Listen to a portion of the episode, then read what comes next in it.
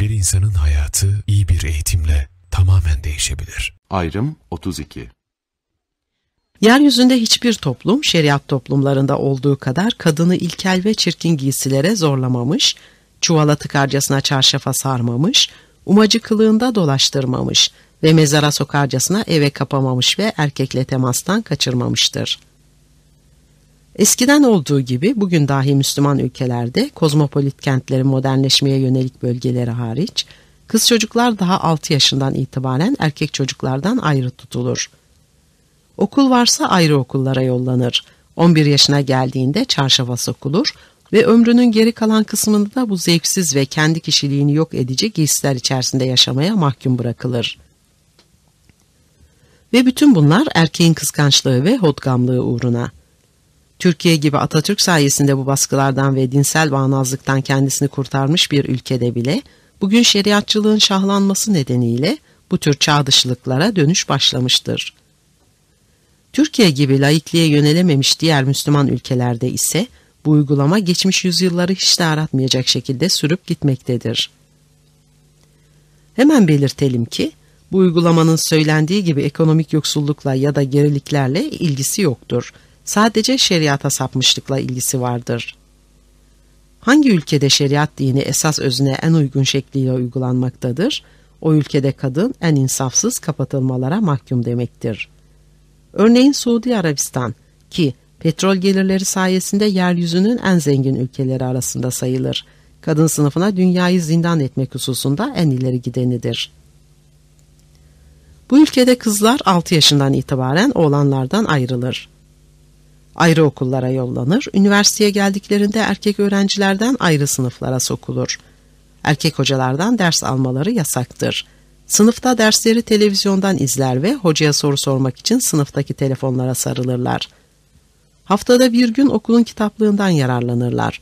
Fakat orada bulundukları sırada erkek öğrenciler kitaplığa alınmazlar. Tüm Suudi Arabistan'da ne tiyatro, ne sinema, ne konser yeri, ne dans yeri hiçbir şey yoktur. Kadın erkek bir araya gelmesin diye. Kadınlara araba kullanmak yasaklanmıştır. Diğer Müslüman ülkelerde de durum aşağı yukarı aynıdır. Nikah anından itibaren kadının kaderi evin dört duvarı arasında kapanmış olarak yaşamaktır. Kocaya düşen dinsel görev karısının sokağa çıkmasına yabancılarla hatta komşularla konuşmasına engel olmaktır. Sokağa çıkmasına izin verdiği hallerde kadının tanınmayacak kılıkta ve erkeklerin bulunmadığı yerlerde dolaşmasına mukayyet olmaktır. Müslüman yazarlar her alanda olduğu gibi bu alanda da Muhammed'i körü körüne savunmak amacıyla İslam dininde kadını kapatmak, çarşaf ve peçeye zorlamak diye bir şey olmadığını, Kur'an'da peçe, çarşaf ya da başörtüsü gibi şeylerle ilgili hüküm bulunmadığını ve Müslüman toplumlarda uygulanan bu geleneğin İslam'a yabancı kaynaklardan, örneğin İran, Bizans, Hint ve Türk yaşamlarından gelme olduğunu söylerler. Onlara göre Muhammed toplum düzeninin belli bir ahlakilikle sağlanabileceği tezine dayalı olarak kadını kem gözlerden korumak istemiş. Kadının örtünmesini emretmiş fakat hiçbir zaman makul sınırlar dışına çıkmamıştır. Peçe ve çarşaf gibi giysilere zorlamamıştır. Bu tür görüşleri savunanlar Arap yaşamından örnekler vermek suretiyle iddialarını kanıtlamaya çalışırlar. Bir yazar 17. yüzyılda Hama kentindeki evlenme törenlerinde kadınların erkeklerle beraberce eğlendiklerini, kapanma nedir bilmediklerini, zinetlerini ve güzelliklerini sergilediklerini ve 18. yüzyıldan kalma kitaplarda kadınların zinet takarak ve makyaj yaparak camiye gittiklerinin yazılı olduğunu söyler. Yazara göre bugün dahi buralarda aynı şeyleri görmek mümkündür ve Suriye sınırlarından doğuya doğru gidildiğinde yani Arap ırkının yaşadığı yerlerden uzaklaşıp da İran, Azerbaycan, Afganistan ve Hindistan gibi bölgelere gidildiğinde kadınların kapandıklarını, çarşafa sarıldıklarını, eve kapatıldıklarını izlemek mümkündür. Kadının tanınmayacak kılıklara sokulması geleneği konusunda şeriatçının diğer bir uydurması da şudur. Derler ki, bu gelenek 622 yılında Mekke'den Medine'ye göç eden Müslümanların oradaki yaşamlarından doğma bir ihtiyacı karşılamak üzere yerleşmiştir. Zira Mekke'de iken Müslüman kadınlar aynı giysiler içerisinde dolaşırlardı. ve herkes birbirini tanıdığı için hür kadınlara sataşan olmazdı. Fakat Medine'ye geldiklerinde Medinelilerin hür kadınlara sataşır olduklarını gördüler. Sebebini araştırdıklarında öğrendiler ki Medineliler hür kadınları aynı giysiler içerisinde dolaşan cariyelerden ayırt edemedikleri içindir ki böyle yapmaktadırlar. İşte bundan dolayıdır ki Muhammed kadınların tanınmayacak kılıklarda dolaşmasını emretmiştir. 1. Kadının tanınmayacak kılıklara sokulması, eve kapatılması ve erkekten uzak tutulması geleneğinin gerçek kökeni Muhammed'in kıskançlığında aranmalıdır. Hemen belirtelim ki yukarıdaki iddiaların gerçeğe yatkın tek bir yönü yoktur. Gerçek olan şey bütün bu durumların Muhammed'in kıskançlığından çıktığı ve Kur'an ve hadis emirlerine dayalı olarak uygulandığıdır. Birazdan kısaca değineceğimiz gibi Kur'an'ın özellikle Nur ve Ahzab surelerine ve çeşitli hadislere şöyle bir göz atmak, bunun böyle olduğunu anlamaya yeter. Her ne kadar Kur'an'da peçe, çarşaf ya da başörtüsü gibi sözcüklerin geçmediği iddia edilirse de, kadınların hiç tanınmayacak ve bilinmeyecek şekilde örtünmeleri öngörülmüştür ki bu tür giysileri gerektirir. Başka bir deyimle kadını tanınmayacak şekilde örtülere tıkama, eve kapama ve erkekten uzaklaştırma geleneği ne Bizans'tan, İran'dan, Hint'ten ya da Türklerden gelmedir ve ne de Mekkeli Müslüman kadınların Medine'de karşılaştıkları söylenen davranışları önleme ihtiyacındadır. Çünkü bir kere Bizans'ta, İran'da ve hele Türklerde böyle bir gelenek söz konusu olmamıştır. Kitabımızın ilk bölümlerinde ve diğer yayınlarımızda bunun böyle olduğunu açıklamıştık. Müslüman kadınların Medine'de karşılaştıkları söylenen durumlara gelince bu iddianın da tutar tarafı yoktur. Her ne kadar Mekkelilerle Medineliler arasında kavgalar olmamış değilse de bunun nedenleri bambaşkadır. Bir an için söylenenin doğru olduğunu kabul etsek bile kadını sataşmalara karşı korumak için zindana kapatır gibi çarşafa tıkmak değil, sataşmaları önlemek gerekirdi. Erkeğin hayvana yaraşır davranışları yüzünden kadına dünyayı haram etmek herhalde Tanrı'nın başvuracağı bir yol olamaz. Öte yandan Muhammed'in yerleştirdiği hükümler herhangi bir sataşma olayı vesilesiyle konmamıştır. Doğrudan doğruya kıskançlık duygularından doğma bir itişle konmuştur. Maksat kadını erkeğin malı bilip başka erkeklerin nazarından ve temasından uzak tutmaktır. Hatırlatmak yerinde olacaktır ki Muhammed kıskançlık denen şeyi frenlemek değil fakat dinsel fazilet şeklinde bilmek ve bunu erkeğin karakterinde güçlendirmek ve herkesten önce kendisinden örnek vermek suretiyle kişisel ve toplumsal yaşama yön çizmiştir. Kendisini insanların en kıskancı bilerek övünürken Tanrı'yı da kendisi gibi hatta daha da kıskanç gösterirdi. Örneğin Sad B. Ubade'nin son derece kıskanç bir insan olduğunu öğrendiğinde Sad'ın kıskançlığı sizi şaşırtıyor değil mi? Hayır şaşırtmasın. Çünkü Tanrı ve ben her ikimiz de ondan çok daha kıskancız ve Tanrı benden daha kıskançtır demiştir. Kadınların erkeklerle bir arada bulunmalarına ve konuşmalarına tahammül etmek şöyle dursun. Fakat birbirlerine uzaktan bakmalarına dahi göz yummaz ve önlerdi. Örneğin bir gün halkla konuşurken ve kutsal şeylerden söz ederken kendisini dinleyenler arasında güzelce bir kadın görür. Kadının yanına genç ve yakışıklı bir delikanlının çömeldiğini ve kadını gözleriyle süzdüğünü fark eder. Derhal konuşmasını keser ve gencin yanına giderek çene sakalına yapışır ve başını bir başka yöne çevirir. Böylece içi rahatlamış olarak kürsüsüne döner ve kutsal nitelikteki konuşmasına devam eder. Bu tür müdahaleleri bazen mantık dışı boyutlara ulaşırdı. Örneğin erkeklik duygusu olmayan muhannesin çirkin denecek kadar şişman bir kadına fazlasıyla bakması, onu gazaba getirmeye ve adamcağızı sürgüne göndermeye yetmiştir. Kıskançlıklarının tezahürü bazı hallerde çok daha farklı ve korkunç sonuçlara ulaşmıştır. İfk olayı dolayısıyla Ayşe ile küsüşmesi ve olayda adı geçen kişilerden Hamme ile Hasan'ı ölesiye dövdürtmesi, Mıstah'ı kör etmesi ve Safvan'ı da savaşlardan birine göndererek savaş alanında ölmesine vesile olması ya da cariyesi Maria'nın suçladığı Hasan'ı hiç araştırma yapmadan öldürtmeye kalkması ya da Müslüman kadınlar aleyhinde şiirler yazdı diye Kab İbni Eşref'i en feci şekilde öldürtmesi verilebilecek nice örneklerden sadece birkaçıdır. Hiç kuşkusuz bu ve buna benzer olaylar yüzündendir ki Kur'an'a erkeklerin kadınlara ve kadınların da erkeklere bakmalarını yasaklayan hükümler konmuştur. Ey Muhammed! Mümin erkeklere söyle, gözlerini bakılması yasak olandan çevirsinler. K24 Nur Suresi ayet 30 Mümin kadınlara da söyle, gözlerini bakılması yasak olandan çevirsinler. K24 Nur Suresi ayet 31 Bu sınırsız kıskançlığı nedeniyledir ki herkesten önce kendi karılarını giyim kuşam özgürlüğünden, başkalarıyla temastan yoksun kılmakla ve evin duvarları arasına kapamakla işe başlamış ve aynı şeylerin tüm Müslüman kadınlara uygulanması yolunu açmıştır. Kur'an'ın Ahzab suresinin 33, 53, 55 ve 59. ayetleriyle Nur suresinin 31. ayeti bu konuda verilebilecek örneklerden bazılarıdır. 2. Kadınların hiç tanınmayacak şekilde örtünmelerini öngören hicap ayetleri Ahzab suresi ayet 33, 53, 59 Nur suresi ayet 31 Kadınların hiç tanınmayacak şekilde örtünmek üzere yüzlerini ve her yerlerini kapamaları, erkeklerle bir arada bulunmaktan kaçınmaları ve zaruret olmadıkça evden çıkmamaları konusunda Kur'an'da yer alan ayetlere hicap ayetleri adı verilir ki bunlar genellikle Ahzab suresinin 33, 53 ve 59. ayetleriyle Nur suresinin 30. ve 31. ayetleridir. Bunlara eklenebilecek diğer ayetler yanında Muhammed'in vahiy ile indiğini söylediği pek çok hadiste vardır. Kadınları daha pek küçük yaşlardan itibaren adeta zindan alemine tıkarcasına örtünmeye zorlayan bu hükümlere göre kadının her şeyi avret sayılmıştır.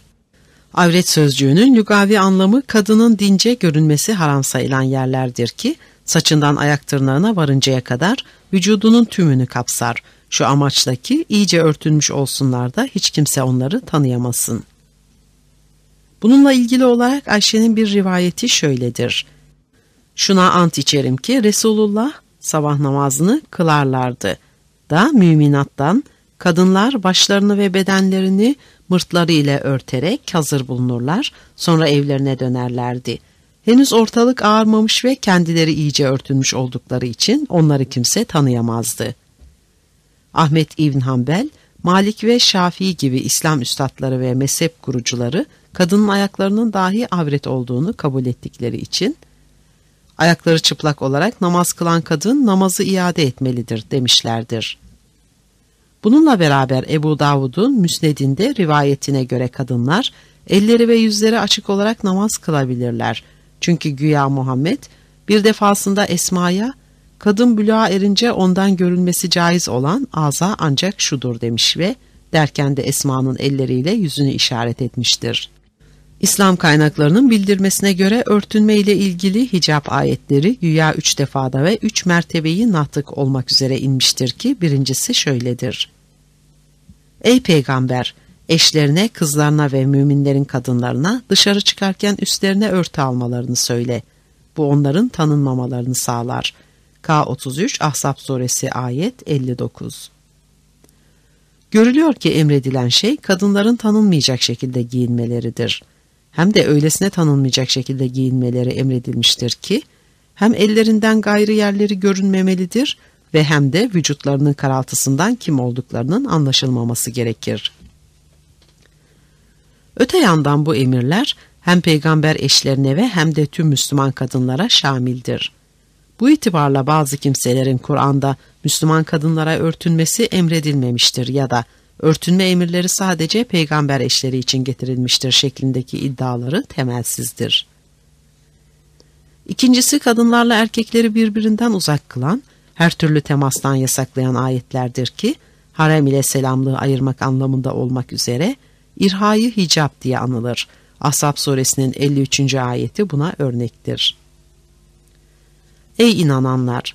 Peygamber eşlerinden bir şey isteyeceğinizde onu perde arkasından isteyin. K33 Ahzab suresi ayet 53. Üçüncüsü ise kadınların zaruret olmadıkça evlerinden çıkmalarını ya da başkalarına bakmalarını ya da zinetlerini ve süslerini kendi yakınlarından gayrı kişilere göstermelerini yasaklayan ayetlerdir. Örneğin Nur suresinde şöyle yazılıdır. Mümin kadınlara da söyle, gözlerini bakılması yasak olandan çevirsinler. Süslerini açmasınlar. Başörtülerini yakalarının üzerine salsınlar. Süslerini kocaları veya babaları veya kayınpederleri veya oğulları veya cariyeleri veya erkekliği kalmamış hizmetçiler veya kadınların mahrem yerlerini henüz anlamayan çocuklardan başkalarına göstermesinler. K24 Nur Suresi ayet 31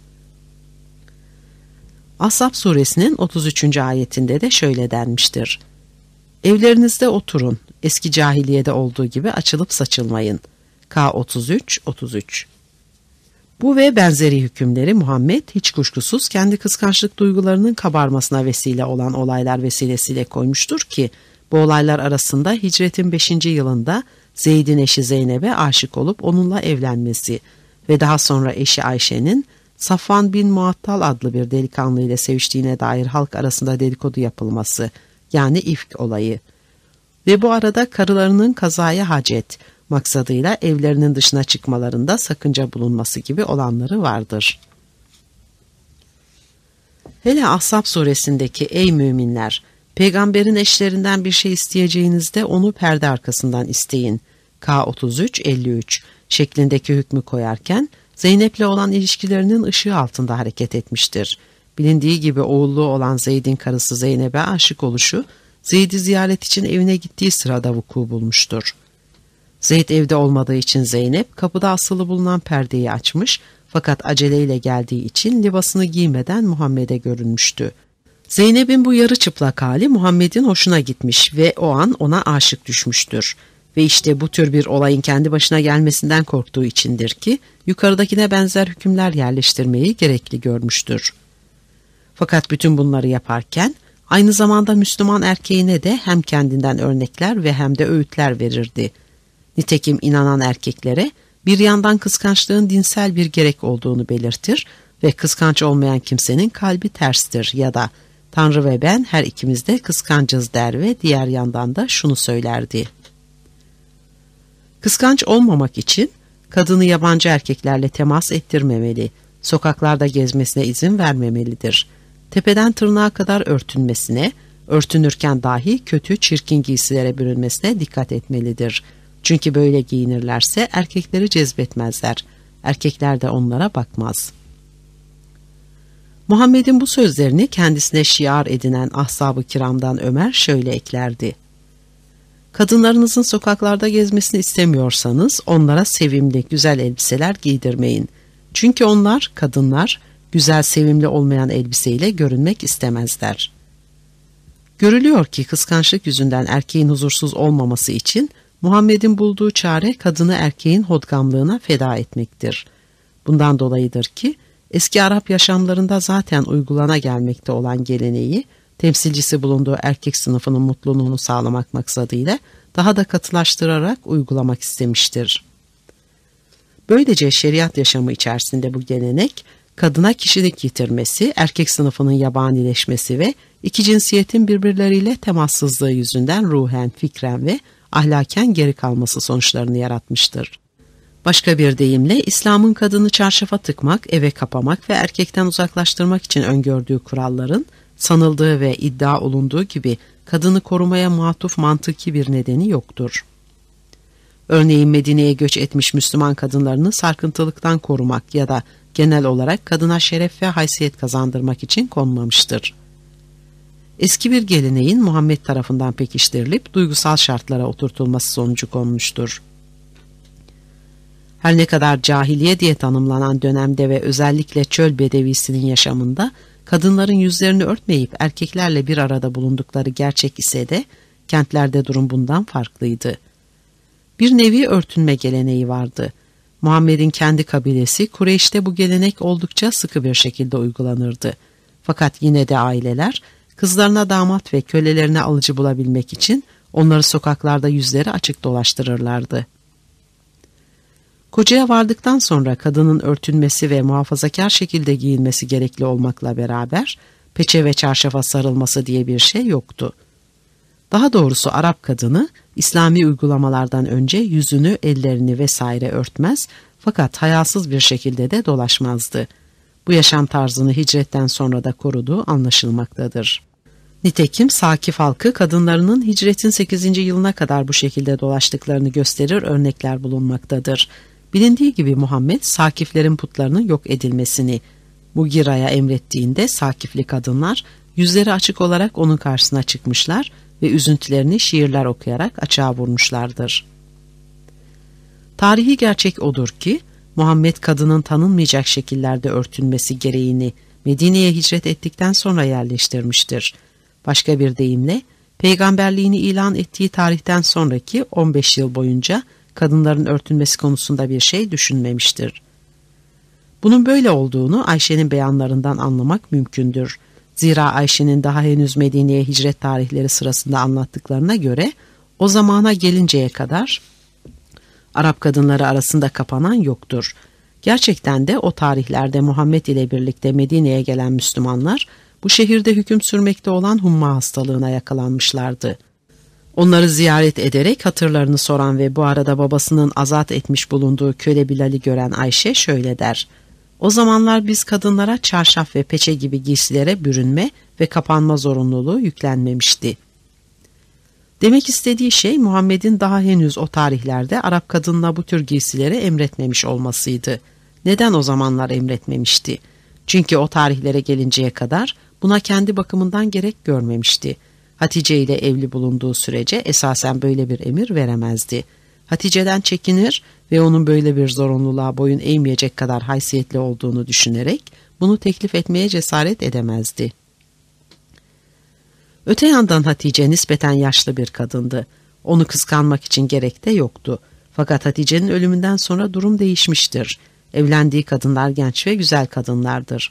Kıskançlık duygularını kabartacak durumlar doğmuştur artık. Hiç kuşku edilemez ki kadını tanınmayacak kılıklara tıkan çarşaf ve peçe felaketine mahkum kılan bizzat Muhammed olmuştur. Ve o bunu her şeyden önce kendi kıskançlıklarını tatmin için yapmıştır. Bunun böyle olduğunu kadının örtünmesinin hicretin 5. yılından itibaren uygulanmaya başlanmış olmasından anlamak kolaydır. O zamana kadar böyle bir giyim zorunluluğunun bulunmadığını Sakifli kadınlar örneğinden gayrı Ayşe'nin Hendek kazasından sonra bir vesileyle söylediklerinden de çıkarmak mümkündür. Hatırlanacağı üzere Hendek kazası hicretin 5. yılına rastlar. Ne ilginçtir ki Muhammed'in Zeynep'e yani oğulluğu Zeyd'in eşine aşık olup onunla evlenmesi de bu tarihlerdedir. Daha önce gördüğümüz gibi Zeyd'i ziyaret vesilesiyle evine gittiğinde kapıyı Zeynep açmış ve Zeynep'i libassız şekilde görmek Muhammed'in aklını başından almıştı. Ve işte buna benzer olaylar vesilesiyle yaptıklarının muhtemelen kendi başına gelmesini önlemek maksadıyla tedbir almayı düşünmüştür. Bunun içindir ki eski Arap geleneğini kötülemiş ve o dönemlerin giyim tarzını daha da kötü göstermek için Kur'an'a Ey kadınlar! Eski cahiliyede olduğu gibi açılıp saçılmayın. K33 Ahzab suresi ayet 33 şeklinde hükümler koymuş ve örtünme geleneğini olmadık boyutlara ulaştırmıştır. Ulaştırırken de bunun bir ahlak gereği olduğunu, zinayı önlemenin ve toplum huzurunu sağlamanın ancak kadını örtmekle, tanınmayacak kılıklarda dolaştırtmakla ve erkekten uzak tutmakla mümkün olacağı kanısını yerleştirmiştir. Bazı yazarlar Zeynep olayının buna sebep olmadığını, hatta örtünme zorunluluğunun tüm Müslüman kadınlara değil, fakat sadece peygamber karılarına yüklendiğini söylerler. Örneğin Şarih Ayni'nin Kadı İyaz'dan nakline göre Kur'an'ın Ahzab suresindeki hicab ayeti 33-59, peygamberin kadınlarının el ve yüz dahil hiçbir yerlerinin görünmeyecek şekilde kapatılmasını öngörür. Sair kadınlara gelince onlar için bu derece kapanmak gerekmez. Bu söylenenler doğru değildir. Çünkü örtünmeyi öngören Kur'an hükmü Zeynep olayını izleyen günlerde konmuş olup sadece peygamber kadınlarını değil fakat müminlerin kadınlarını dahi kapsayacak şekildedir ve şöyledir. Ayrım 33 Ey peygamber! Eşlerine, kızlarına ve müminlerin kadınlarına dışarı çıkarken üstlerine örtü atmalarını söyle. Bu onların tanınmamasını ve bundan dolayı incitilmemelerini sağlar. K33 Ahzab suresi ayet 59 Zeynep olayını izleyen ifk olayının da bunda rolü olduğunu belirtmek mümkündür. Başka bir deyimle Muhammed kadınlara örtünme zorunluluğunu Zeynep olayından ki hicretin 5. yılına rastlar sonra yükleyip bu zorunluluğu Beni Müstalik gazası sırasında oluşan ifk olayından ki hicretin 6. yılına rastlar. Sonra pekiştirdiği söylenebilir. Çünkü bu gaza sırasında Ayşe gerdanlığını kaybettiği için geride kalmış. Safvan bin Muattal onu tanımış ve devesine bindirerek Medine'ye getirmiştir. Bu vesileyle Ayşe'nin söylediği şöyledir. Ben gerdanlığımı bulduktan sonra ordugaha döndüm. Fakat ordugahta ses seda yoktu. Ben uzanmış bir halde bulunduğum vakit Safvan bin Muattal Sulemr yanımdan geçti. Benim yerde yattığımı gördüğünde yanımda durdu. Çünkü o tarihlerde kadınlar hicap altına alınmadan önce olduğu için yüzümü görüyordu. O bundan sonra devesini bana yaklaştırdı. O arkaya çekildi ben deveye bindim. Biz ancak sabah vaktinde askerin arkasından yetişebildik. Hatırlatalım ki bu olay üzerine Ayşe'nin Safvan ile seviştiğine dair halk arasında dedikodu çıkar ve bunu duyan Muhammed fena halde kızar. Bir süre Ayşe ile konuşmaz fakat Ayşe'ye zaafı bulunduğundan fazla dayanamaz ve Tanrı'dan ayet geldiğini ve ayete göre Ayşe'nin suçsuz olduğunun anlaşıldığını söyleyerek onunla barışır. Görülüyor ki Muhammed kendisini peygamber ilan ettikten sonra 15 yıl boyunca örtünme zorunluluğu koymak diye bir şey akıl etmemiştir. Fakat ne zamanki kıskançlık sorunu yaratan olaylarla karşılaşmıştır, işte o zaman kadınları örtmenin erkeklerin çıkarlarına daha uygun olacağını düşünmüştür. Nitekim Beni Mustalik gazasından sonra çıktığı diğer seferlerinden her birinde yanına aldığı karılarının iyice örtünmelerine dikkat etmiş ve örtüsüz kadınlara bakmanın erkekler için günah olduğunu söylemiştir.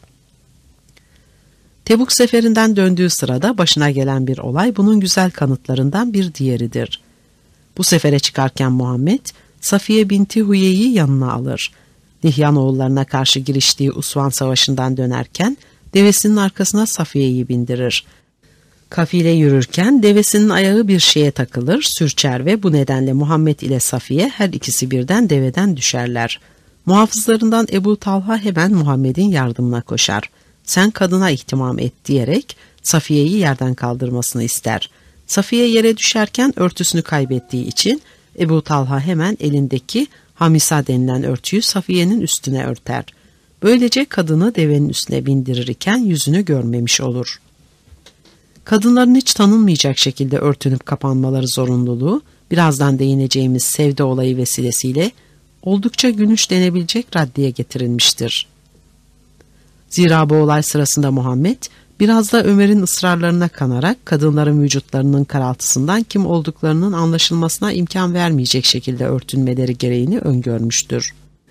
Nur suresinin 30-31. ayetlerinde kadınların zinetlerini göstermemelerini belirtirken ve ırzlarını muhafaza etsinler, zinetlerini açmasınlar ancak zahir olan müstesna, başörtülerini yakalarının üzerine atsınlar. K24 Nur suresi ayet 30-31 diye eklemiştir. Bundan anlaşılması gereken şey elleri dışında hiçbir yerlerini göstermemeleridir. Nitekim Ebu Davud'un musnedinde Muhammed'in bir gün Esma'ya Ey Esma! Kadın buluğa erince ondan görülmesi caiz olan ağza ancak şudur diyerek onun iki eline işaret ettiği yazılıdır. Diyerek zahir sözcüğü ile sadece kadının ellerini kastetmiş olduğunu ve bunun dışında kadının hiçbir yerinin görünmemesini istediğini anlatmıştır. Denilebilir ki tarih boyunca hiç kimse Muhammed'in giriştiği ölçüde kadını kişiliğinden sıyıracak şekilde tanınmaz ve çirkin kılıklara tıkmamıştır. Kendini peygamber olarak kabul ettiren hiç kimse onun aşırılıkları içerisinde kadını toplum düzeni için tehlike saymamıştır. Genellikle Ayşe'nin rivayetine dayalı hadislerden öğrenmekteyiz ki Muhammed kadın denilen yaratığın tırnağına kadar avret olduğunu ve hiçbir yerinin görünmeyecek şekilde örtülmesinin şart bulunduğunu söylemiştir. Resulullah salatı fecri kılardı da müminattan kadınlar başlarını ve bedenlerini mırtlarıyla örterek hazır bulunurlar. Sonra evlerine dönerlerdi ki henüz ortalık ağarmamış ve kendileri iyice örtünmüş oldukları için. Onları kimse tanımazdı. Mırtları deyimi bir cins futaya verilen addır ki aba gibi yünden ya da keten bir yünden mamul kadınlara mahsus bir örtüdür. Bu hadis Buhari tarafından kadınların kaç parça libas ile sahih olabileceğine tanık olmak üzere ele alınmıştır.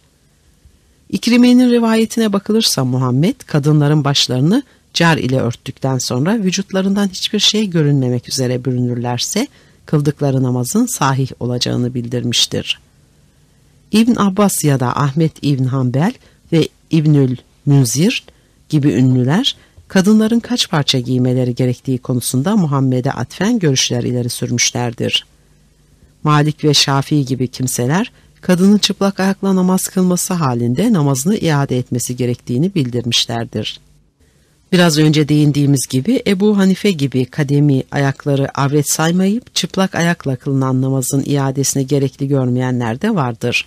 Fakat ittifak olunan şey şudur ki kadınlar hiç tanınmayacak ve hiçbir yerleri görünmeyecek şekilde örtünmelidirler. İhtilaf daha ziyade sabah namazı kılmak için kadınlar ortalığın iyice aydınlanmasından önceki vaktimi beklemelidirler yoksa aydınlığa kadar gecikmeli midirler gibi sorulardadır. Öte yandan hiç tanınmayacak şekilde örtülmüş olsalar dahi kadınların cemaatle namaza çıkmaları hususunda ihtilaf vardır. Kimisi gençlerin çıkmasını günah sayar, kimisi örneğin Ebu Hanife öğlen ve ikindi namazlarından maadası için sadece koca karıların çıkabileceğini söyler. Kimisi de Şarihi Buhari Ayni gibi fesat ve fitne olur korkusu ile Muhammed'in genç ve ihtiyar tüm kadınları namaza çıkmaktan alıkoyduğunu ekler. Anlaşılan odur ki Muhammed'in istediği şey kadının tanınmaz kılık içerisinde dolaşmasıdır. Çünkü ancak bu suretledir ki kadından doğma fesat ve fitne önlenebilecektir. Kadını bu şekilde örtülmeye zorlamasının ve tehlike saymasının başlıca nedeni erkek kullarını iradece zayıf, karakterce zayıf ve içgüdülerine kapılarak kadına saldırmaya hazır bir yaratık şeklinde görmesindendir. İnsan varlığına ve insan aklına karşı beslediği güvensizlik onu eğitim yoluyla insanın uygarlaşabileceği ve örneğin kıskançlık ya da şehevilik gibi duygulara hakim olunabileceği fikrine yabancı kılmıştır. Kadını kapamakla, çarşafa sarmakla ve erkekten uzaklaştırmakla kişiyi uygarlaştıramayacağını ve kıskançlıktan kurtaramayacağını ve hayvandan farklı kılamayacağını hesaplayamamıştır. Düşündüğü tek şey kısa vadeli tedbirlerle erkeği ve herkesten önce kendisini kıskançlıktan uzak tutmak ve rahata kavuşturmak olmuştur. Onun bu düşüncelerini Gazali, kıskanç olmamak için kadını yabancı erkeklerle temas ettirmemeli, sokaklarda gezmesine izin vermemelidir diyerek açıklığa kavuşturmuştur. Zira Muhammed'in düşüncelerinde yatan şey, kadınların erkeklerle bir arada bulunmamaları gereğidir. Nitekim Ukbe İbni Amir'den rivayete göre bir hutbesinde Asabım yanında mahremi bulunmaksızın kadınların yanına girmekten sakınınız diye konuşurken dinleyenlerden birinin ya erkek akrabasına ne dersiniz diye sorması üzerine onlarla halvet ölümdür demiştir. Halvet sözcüğü yanında nikah geçmez bir mahremi olmayan bir kadınla bir erkeğin bir arada yalnız bulunması anlamına geldiğini göz önünde tutan din üstadları kimlerin buna dahil edilebileceği konusunda tartışmışlardır. Genellikle kayınpeder ile büyük baba ve oğulları dışında kalan erkek akraba ile kadının bir arada yalnız başına kalamayacağı görüşü hakimdir. Şunu belirtmek yerinde olacaktır ki Muhammed kendi çevresindekileri ve özellikle sahabeyi kendisinden de daha kıskanç durumlara sokmasını ve onların bu konuda son derece bağnaz davranışlarını karşılamasını bilmiştir. Ömer İbn Hattab'ın hicap ayetinin inmesiyle ilgili tutumu verilecek örneklerden biridir. Belirttiğimiz gibi hicap ayeti Ahzab suresinin 59. ayeti olarak kadınların tanınmayacak şekilde örtünmelerini emreden ayettir. Buhari ve Müslim kaynaklarında yer alan hadislerden anlaşılmaktadır ki, kadınların örtünmeleri konusunda Ömer Bey Hattab birçok vesileyle Muhammed'in dikkatini çekmeye çalışmış ve örneğin, huzuru saadetinize hayırsız kimseler giriyor, kadınlarınıza örtünmelerini emretseniz şeklinde müracaatlarda bulunmuştur. Söylendiğine göre onun bu devamlı ikazları sayesindedir ki Muhammed sözünü ettiğimiz ayetlerin inmesini sağlamıştır. Fakat Ömer peygamberin kadınlarının çar ve çarşaf giymelerini kafi bulmamıştır. Onların diğer kadınlardan daha fazla muhadder, kapalı olmalarını istemiştir. Yani gölge ve karartılarında erkeklerin görmesini asla uygun bulmamıştır. Bundan dolayıdır ki onların hiçbir vesileyle evden dışarıya çıkmalarına izin verilmemesini beklemiştir. Yine bundan dolayıdır ki Sevde'nin hacet görmek için evden çıkmasına karşı itirazda bulunduğu olaya sebebiyet vermiştir. Olay şudur. Yukarıdaki ayetin nazil olmasından sonra bir gün Muhammed'in karılarından Sevde bir lüzum ve ihtiyaç üzerine evden çıkar. O zamanlar evlerde hela olmadığı ve bu ihtiyaç dışarıda bir yerde görülür olduğu için herkesin yaptığı gibi o da işini bitirmek istemiş ve üzerine çarşafını giyerek kendine bir yer aramış. Sevde iri yapılı bir kadın olduğundan çarşaf içinde bile olsa endamıyla onu tanımak kolaymış. Nitekim Ömer İbn Hattab onu görünce evin dışına çıkmasına itiraz etmiş ve ''Ya Sevde iyi bil ki vallahi sen bizce tanınmamış değilsin. Ne cesaretle evinin dışına çıkıyorsun.'' diyerek kadıncağızı daha işini görmeye vakit bırakmadan eve döndürmüş. Olayı anlatan Ayşe şöyle devam eder. O sırada Resulullah benim odamda akşam yemeğinde idi. Elinde de etli bir kemik vardı. Bu haldeyken Sevde girdi ve ''Ya Resulullah bazı hacetim için evimden çıkmıştım.'' Ömer bana şöyle şöyle söyleyerek itiraz etti diye şikayet eyledi. Bunun üzerine Tanrı Resul-i Ekrem'e vahiy gönderdi. Vahiy asari peygamberden kaldırıldıktan sonra ve elinde tutmakta olduğu et, kemik parçasını yere koymaksızın Sevdi'ye şöyle cevap verdi. Siz kadınların lüzum ve ihtiyaç üzerine mesture olarak evlerinden çıkmalarına izin verildi buyurdu. Görülüyor ki Ömer, zavallı kadınların hacet için dahi olsa evden dışarıya çıkmalarına izin verilmemesi taraftarıdır. Böyle bir durumda kadının muhtemelen evin içinde bir yere pisliğini yapması gerekecektir ki, bu da evi oturulmaz hale sokmaya yetecektir. Bununla beraber kadınların evden çıkmalarına esas itibariyle karşıdır. Bunu fark ettiği içindir ki Muhammed örtünme gereği yanında bir diğer tedbir olarak onların ortalıklarda fazla görünmemelerini uygun bulmuştur. Ahzab suresine yerleştirdiği Ey peygamberin hanımları edalı konuşmayın, evlerinizde oturun, eski cahiliyede olduğu gibi açılıp saçılmayın. K33 Ahzab suresi ayet 32-33 ayetiyle bu sorunu da halledivermiş ve böylece Ömer gibi kişileri tatmin etmiştir. Fakat bunu da yeterli görmemiştir. Kadınların dışarı çıkma heveslerini iyice yok etmek üzere her şeyi düşünmüştür. Bir kere kaşlarını inceltmelerini, yüz tüylerini almalarını, zinetlerini göstermelerini ve buna benzer şeyleri yasak etmiştir. Öte yandan hiçbir kadının çirkin kılıkta kendini teşhir etmeyeceğini bildiği için kadınların güzel ve göz alıcı giysilerle dolaşmalarını önlemeye çalışmıştır. Onun bu düşüncelerine vakıf olup açıklayan Ömer şöyle der. Kadınlarınıza evlerinin kapısında oturmamaları için yeni elbise yaptırtmayın. Çünkü elbiseleri güzel ve yeni olursa kalplerinden dışarı çıkmak, dolaşmak arzusu gelir. Gazali bu düşünceleri daha da açıklığa kavuşturarak şöyle öğüt verir kocalara. Kadınlarınızın sokaklarda gezmemelerini istiyorsanız onlara sevimli elbise giydirmeyin. Çünkü şeriatçıya göre makbul olan kadın, sokağa çıkmayan, başka erkek görmeyen ve kendi erkeğinin içini böylece rahat ettiren bu tip kadınlardır. Ve çünkü Muhammed bu tip kadınları tasvip eder olduğunu pek çeşitli vesilelerle ortaya vurmuştur. Bir hadis şöyledir.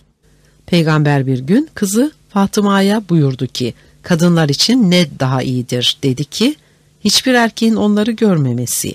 Bu cevap Peygamber Efendimizin hoşuna gitti, kızını kucakladı ve bazılarının zürriyeti bazılarındandır buyurdu. Bundan dolayıdır ki kocalara düşen dinsel görev evlendikleri andan itibaren karılarının giyim ve kuşamına göz kulak olmak, onları tanınmayacak çirkin kılıklarda dolaşmaya bırakmak ve mümkün mertebe az dolaşmaları için yeni ve güzel giysilerden yoksun kılmaktır. Fakat bütün bunlar yanında koca bir de karısının yabancı erkek görmesine engel olmalıdır. Her ne kadar Kur'an'da Nur suresinde mümin erkeklere söyle harama bakmaktan gözlerini esirgesinler.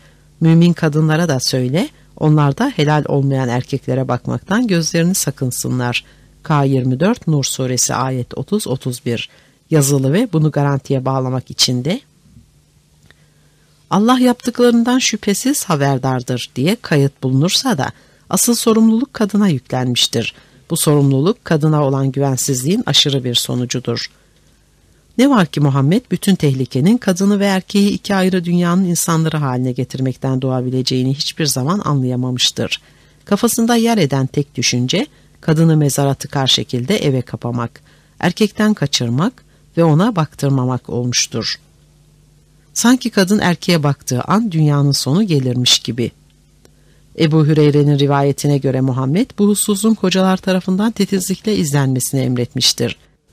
Bu nedenledir ki ashab-ı kiram kendi karılarının pencere ve kapı aralıklarından dışarıyı seyretmelerini ve erkek görmelerini önlemek üzere evlerinin pencerelerini ve deliklerini sıkı sıkıya kapatırlar, şu ya da bu şekilde dışarıya bakanlara dayak atarlardı. Yine bunun gibi kocasının izni olmadan bir kadının herhangi bir erkeği velev ki bu erkek kendi akrabası olsun eve alması, onunla görüşmesi kesinlikle yasaklanmıştır.'' Çünkü Muhammed Müslüman bir erkeğin huzurunun varlığını karısının başka bir erkekle görüşmemesine bağlı olduğunu söylemiştir. Söylerken de başka erkek gören kadınların kocalarını onlarla kıyaslayacağını ve belki de beğenmeyip küçük göreceğini belirtmiş ve bunun ise ne bu dünyada ve ne gelecek dünyada hayırlı sonuçlar doğurmayacağını bildirmiştir. Bundan dolayıdır ki Müslüman bir kocanın yapması gereken şeylerden biri de karısını eve kapatmaktır. Hem de öylesine kapatmak ki hiç kimse karısının güzelliğinden, tabiatından haberdar olmasın ve karısı kendisini başka erkeklerle kıyaslamasın. Her ne kadar erkeğin yabancı kadınlara bakması haram olsa da, kadına yüklenen bu cehennemi kısıtlamalar erkek için söz konusu değildir. Görülüyor ki kadın için evlilik demek, ömrünü evinin dört duvarı arasında geçirmek demektir. Evin arasında dolaşmak, Balkonundan aşağı bakmak, pencereden komşularla konuşmak dahi yasaktır. Hava almak için ya da ahbaplarını ziyaret etmek üzere kocasından izin istemesi dahi uygun değildir. İstemiş olsa dahi koca için bu izni vermemek gereklidir. İzinsiz olarak sokağa çıkan kadını melekler kötüleyeceği gibi evine dönünceye kadar da ona lanet ederler. Böyle bir şey yapan kadın Tanrı indinde itibarını yitirir ve şeytan ile baş başa kalır.'' Öte yandan kocasının iznini alarak sokağa çıkmış olsa dahi sanki evden hiç çıkmamış gibi davranmalıdır. Başını önüne eğip kimsenin yüzüne bakmamalıdır. Kalabalığa karışmamalıdır. Erkeklerin bulunduğu yerlere yanaşmamalı, herkesin dolaştığı sokaklardan uzak durmalıdır ve daima tenha yerlerden yürümeli ve işini bir an önce bitirip evine dönmelidir.'' İbadet etmek üzere camiye gitme hususunda da kadın benzeri yasaklara bağlıdır. Aslında camiye hiç gitmemesi daha uygundur. Şöyle ki, ilk başlarda Muhammed kadınların mescitte namaz kılmalarına pek ses çıkarmaz görünmüştür. Fakat bu işi Abdullah Bey Ömer'in rivayetine göre kocaların iznine bağlamıştır. Kadınlarınız sizden gece olsun gündüz olsun, mescide gidip ibadet için izin istediklerinde kendilerine izin veriniz.'' Her ne kadar burada emir sigası kullanılmış gibi bir hava varsa da koca bakımından izin verme zorunluluğunun bulunmadığı anlaşılmıştır. Nitekim Al-Hattab'ın rivayetine dayalı bir hadiste kadınlar için evde namaz kılmanın camide namaz kılmaktan çok daha hayırlı olduğunu söylemiş ve şöyle kandırıcı bir formüle bağlamıştır. Kadınlar için evin avlusunda yapılan ibadet camide yapılandan daha değerlidir. Evin odasında yapılan ibadet evin avlusunda yapılandan daha hayırlıdır ve hele evin cumbasında yapılan ibadet her şeyden daha hayırlıdır. Görülüyor ki sırf kadınları sokağa dışarıya çıkmaktan alıkoymak ve erkeklerden kaçırmak için ibadeti bile neredeyse yatak odasında yaptırtmak hevesindedir. Evde namaz kılmanın kadınlar için sevap sayılacağını söylemek suretiyle onları bir evin dört duvarı arasında tek başlarına ibadete zorlamak gibi kurnaz bir yol bulmuştur. Hem de öylesine kurnaz bir yol ki Cemaatle kılınan bir namaz tek başına kılınan 27 namaz gibidir. Şeklindeki emriyle erkeklere sağladığı avantajlardan kadınları yoksun kıldığını belli etmez görünmüştür. Böylece camide namaz kılan erkeği evde tek başına namaz kılan kadına nazaran 27 kez fazla sevap işler duruma sokmuştur. Tabii bütün bunları kadının saflığından yararlanarak ve hiçbir şeyi fark etmesine olanak bırakmayarak yapmıştır. Kadınlar için kocalarının ya da babalarının izniyle mescitte camide namaz kılma olanağını tamamen yok etmemekle beraber erkeklerin gerisinde arka saflarda namaza durmalarını emretmiştir. Emrederken de bir başka kurnazlığa başvurmuştur ki o da şudur. Melekler Allah'ın huzurunda birinci saftan itibaren safları tamamlayarak dururlar. Erkek saflarının en hayırlısı birinci saftan itibaren başlar. En az fazilet en geriye kalır. Kadın saflarının en hayırlısı ise en geriden başlar. En az hayırlısı ön safa kalır. Ve işte bu formüle uygun olarak kadınları camide en arkada yani erkeklerin geri safında ibadete zorlamış ve bu emrini daha da etkili kılmak üzere kadınları arka saflara atmak suretiyle kendinden örnekler vermiştir. Mescide giriş çıkışı dahi bunu sağlayacak şekilde ayarladığı anlaşılmaktadır. Nitekim Enes B. Malik'in rivayetine dayalı hadislerin bildirdiğine göre Muhammed, kadınların arka saflarda cemaatin tamamen arkasında namaza durmaları ya da ikta etmeleri yani uymaları hususunu önemli bir İslami kural olarak yerleştirmiştir. Ve bu kural uygulanırken kadının yaşlı ya da genç olmasına bakılmaz. İhtiyar kadınlar dahi erkeklerin arkasında durmak ve kalmak zorundadırlar. Erkek çocuklar diğer erkeklerle birlikte ön saflarda durabildikleri halde kadınlar velev ki yaşlı olsunlar, erkek çocukların dahi gerisinde yer almak durumundadırlar. Enes Bey Malik'in rivayet ettiği hadis bunu açıkça ortaya vurmaktadır. Hadisten anlaşıldığına göre bir gün Enes'in büyük annesi Müleyke Muhammed'i bir yemeğe çağırır. Yemekten sonra namaz kılınır. Enes der ki, yetim ile beraber ben de ardından bir saf olduk. Koca karı da arkamızda durdu. Enes'in yetim diye belirttiği yetim çocuk Ebu Zümeyre'nin oğludur. Koca karı diye zikrettiği kimse de kendi büyük annesidir. Hadisin anlatmak istediği şey, kadınların namaz kılarken erkeklerin arkasında ayrı bir safta duracaklarıdır. Böylece ihtiyar kadınlar bile erkek çocuğunun gerisinde durmak zorundadırlar. Öte yandan bu konuyla ilgili olarak Kur'an'da şu ayet yer almıştır. Ant olsun ki sizden öne geçenleri biliriz, geri kalanları da biliriz. K15 Hicr suresi ayet 24 her ne kadar bu ayetin çeşitli anlamlara geldiği ve örneğin insanların dünyada farklı zamanlarda gelip farklı zamanlarda gitmeleriyle ilgili bulunduğu ya da savaş sırasında Müslüman askerlerin geride kalmayıp ön safta gitmelerini sağlama amacına yönelik olduğu söylenirse de, esas itibariyle Muhammed'in kıskanç tabiatıyla ve Tanrı'yı da kıskanç imiş gibi gösterme çabalarıyla ilgili olduğu kuşkusuzdur. Bunun böyle olduğunu Beyzavi'den öğrenmekteyiz. Zira yukarıdaki ayetin yorumu vesilesiyle Beyzavi, Ayrım 34 kadınların camiye gitmelerine henüz ses çıkarılmadığı sıralarda bazı erkeklerin sırf güzel kadın seyretmek ve onlar arasında namaz kılabilmek için camiye erken geldiklerini ya da camiden geç çıkan kadınları görmek amacıyla geride kaldıklarını ve işte bunu önlemek üzere söz konusu ayetin indiğini söyler ki doğrudur.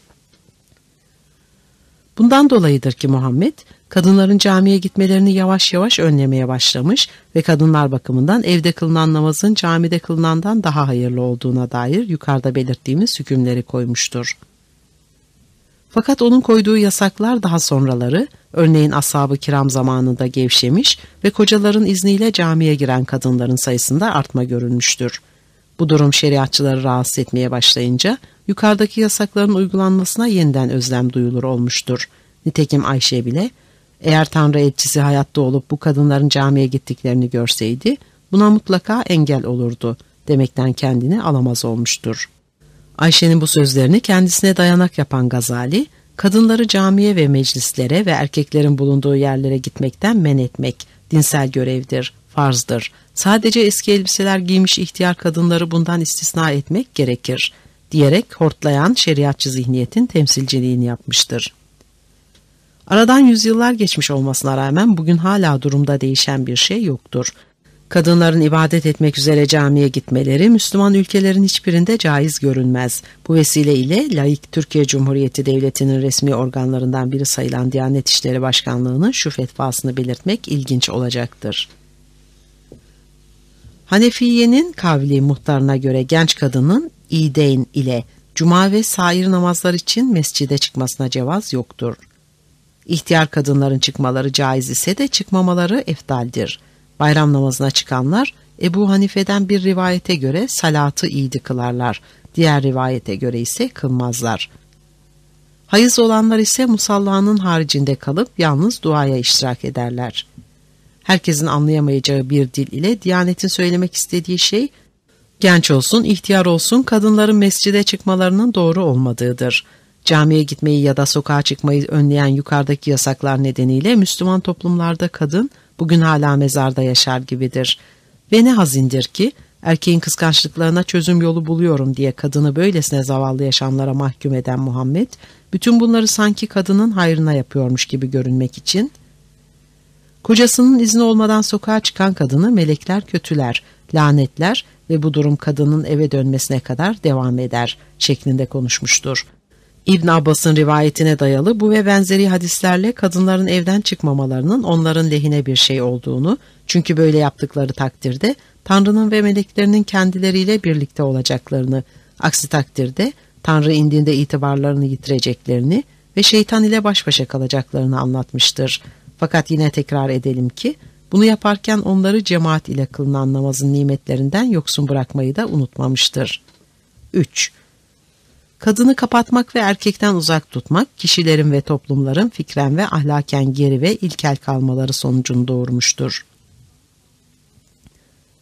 İnsanlık tarihinin ortaya vurduğu gerçek şudur ki, kadını kapatan erkekten ayıran ve kaçıran sistemler sadece kadın sınıfını hak ve özgürlükten yoksun kılmaya değil, fakat aynı zamanda erkek sınıfını da fikren ve ahlaken ilkel tutmaya sebep olurken, kadına serbestlik tanıyan toplumlar her alanda uygarlaşmışlardır. Eski çağların en büyük uygarlığını yaratan Mısır'da kadınların yüzlerini gözlerini örtmeleri, erkekten gizlemeleri diye bir şey görülmemiştir. Eski Yunan uygarlığının parladığı dönemlerde kadın, her ne kadar kocasına sadakatle bağlı ve evinde kapalı şekilde yaşasa da hiçbir zaman erkeğin sömürü aracı haline sokulmamıştır. Aristo Yunan toplumunun barbar toplumlara üstünlüğünü ele alırken başka yerlerde olduğu gibi kadının erkeğin kölesi durumuna getirilmediğini, kocasının arkadaşı ve yardımcısı sayıldığını sıralar. Roma'da kadın evin en şerefli insanı kertesindedir. Sofrada baş köşede yer alırdı. Romalı kocalar her gittikleri ziyafete eşlerini de beraberlerinde götürürlerdi. Tarih uzmanları böyle bir geleneğin Yunan'da bulunmadığını ve bundan dolayıdır ki Roma uygarlığının Yunan uygarlığından daha üstün olduğunu söylerler. Hiç kuşku edilmemelidir ki Batı uygarlığının oluşumunda kadın erkek ilişkilerindeki gelişmenin büyük rolü olmuştur. Batı rasyonalizmi Hristiyanlığın kadını arka plana atan ve kadını kötülük kaynağı sayan ilkelerine karşı savaş açmakla ve eğitim sayesinde kadın erkek eşitliği zihniyetini oluşturmakla ve erkeğin kafa yapısını bu gelişmeye alıştırmakla en verimli ürünlerini verir olmuştur. Kadını kötü ve şeytan niteliğinde bilen ve erkeğin baştan çıkmasına sebep kabul eden ve bu nedenle kapalı tutan ve toplum yaşamından uzaklaştıran zihniyet, bugün artık sadece geri kalmış ülkelerde ve özellikle şeriat ülkelerinde geçerliliğini koruyabilmiştir. Çünkü bu toplumlar hala ahlakiliğin ve toplum düzeninin doğuştan kötü sanılan kadının erkekten ve kem gözlerden uzak tutulmasıyla, çarşafa sarılmasıyla, eve kapatılmasıyla sağlanabileceği yalanlarına saplanmışlardır. Ne var ki bu zihniyet erkeğin yabani ve kadının ise zavallı ve her iki cinsinde fikren ve ahlaken geri kalması ve Müslüman ülkelerinin de yeryüzünün en az gelişmiş ülkeleri şeklinde yaşamaları sonucunu yaratmıştır. Ne ilginçtir ki bu ülkeler arasında İslam dinini en koyu ve özüne en sadık şekliyle uygulayanlar, örneğin Suudi Arabistan, Yemen, Pakistan, Bangladeş vesaire gibi ülkeler, Türkiye gibi ya da Arnavutluk örneği laiklik esasına yönelen ve kadın erkek eşitliğine yer veren ülkelere oranla her bakımdan çok geridirler. Bunları Mısır, Cezayir, Fas gibi batı etkisiyle din sorunlarına ılımlı bir çözüm getirmeye çalışan ülkelerle dahi kıyaslamak bu konuda fikir edinmeye yeterlidir. Şeriat ülkelerinin toplumsal geriliklerinde kadın sorununun dahli büyüktür. Çünkü erkeğin kıskançlığını yatıştıracağım ve onu rahata kavuşturacağım ve güya ahlakiliğe doğrultacağım diye toplum nüfusunun yarısından fazlasını oluşturan kadın sınıfını eğitimden ve çalışma gücünden uzak tutarlar. Sosyal ve ekonomik gerilikler içerisinde çırpınmaları bundandır. Ahlakiliğe değil fakat ahlak yoksunluğuna saplanmaları da bundandır.'' Öte yandan bu zihniyet erkeği de küçültücü durumlarda tutar. Çünkü erkek denilen varlık karakter bakımından ne kadar zayıf ve kendisini kontrolden ne kadar aciz ve içgüdülerine sürüklenmede ne kadar bir çare olmalıdır ki kadını çarşafsız, peçesiz gördüğü an kendisini kaybetsin, vahşileşsin ve kadına saldırsın ya da kıskançlıklarına kapılıp kadın için cinayetler işlesin. Şayet erkeğin bu ilkelliklerden, bu seviyesizliklerden ancak kadını çarşafa sokmakla kurtulacağı düşünülüyorsa, bu her şeyden önce Tanrı'ya ve aynı zamanda insan varlığının kutsallığına hakaret sayılmalıdır. Böylesine olumsuz ve insan varlığına karşı böylesine güvensiz bir tutuma dayalı bir din kuruluşunun kişiyi fikren ve ahlaken geliştirmesi mümkün değildir. 1400 yıllık şeriat uygulaması şunu kanıtlamaktadır ki, kadını kapatmakla erkekten kaçırmakla hiçbir olumlu sonuca varılamamaktadır. Bilakis kadını örttükçe kişi ilkelleşmektedir. Çarşaf ve peçe nedir bilmeyen ve kadını kem gözlerden gizlemeyen batı ülkelerinde erkek, sokakta yanından geçen yarı çıplak kadına sataşmaz, başını çevirip bakmaz bile. Kıskançlık yüzünden suç diye bir şey hemen hemen kalmamıştır. Oysa ki ahlakiliği ve toplum düzenini sağlama bahanesiyle kadına zindan hayatı yaşatan şeriat ülkelerinde erkek kadınla yan yana bulunduğu an içgüdülerine kapılıp kadına saldırmaktan, kıskançlığını söndürmek için olmadık aşağılıklara doğrulmaktan kaçınmaz. Kadına karşı saldırı ve saygısız davranışlar ve kıskançlık yüzünden işlenen cinayetler bakımından şeriat ülkeleriyle yarışabilecek bir ülke bulmak kolay değildir yeryüzünde. 4. Kadının kurtuluşunun çarşaf ve peçe köleliğine son vermekle sağlanabileceği. Kahire'de evvelce El Hadid istasyonu meydanında dikiliyken sonradan üniversite avlusuna nakledilen bir heykel vardır ki, bir eliyle yüzündeki kara peçeyi kaldırıp atan ve diğer eliyle Sphinx'in başına dayanan modern Mısır kadınını canlandırır.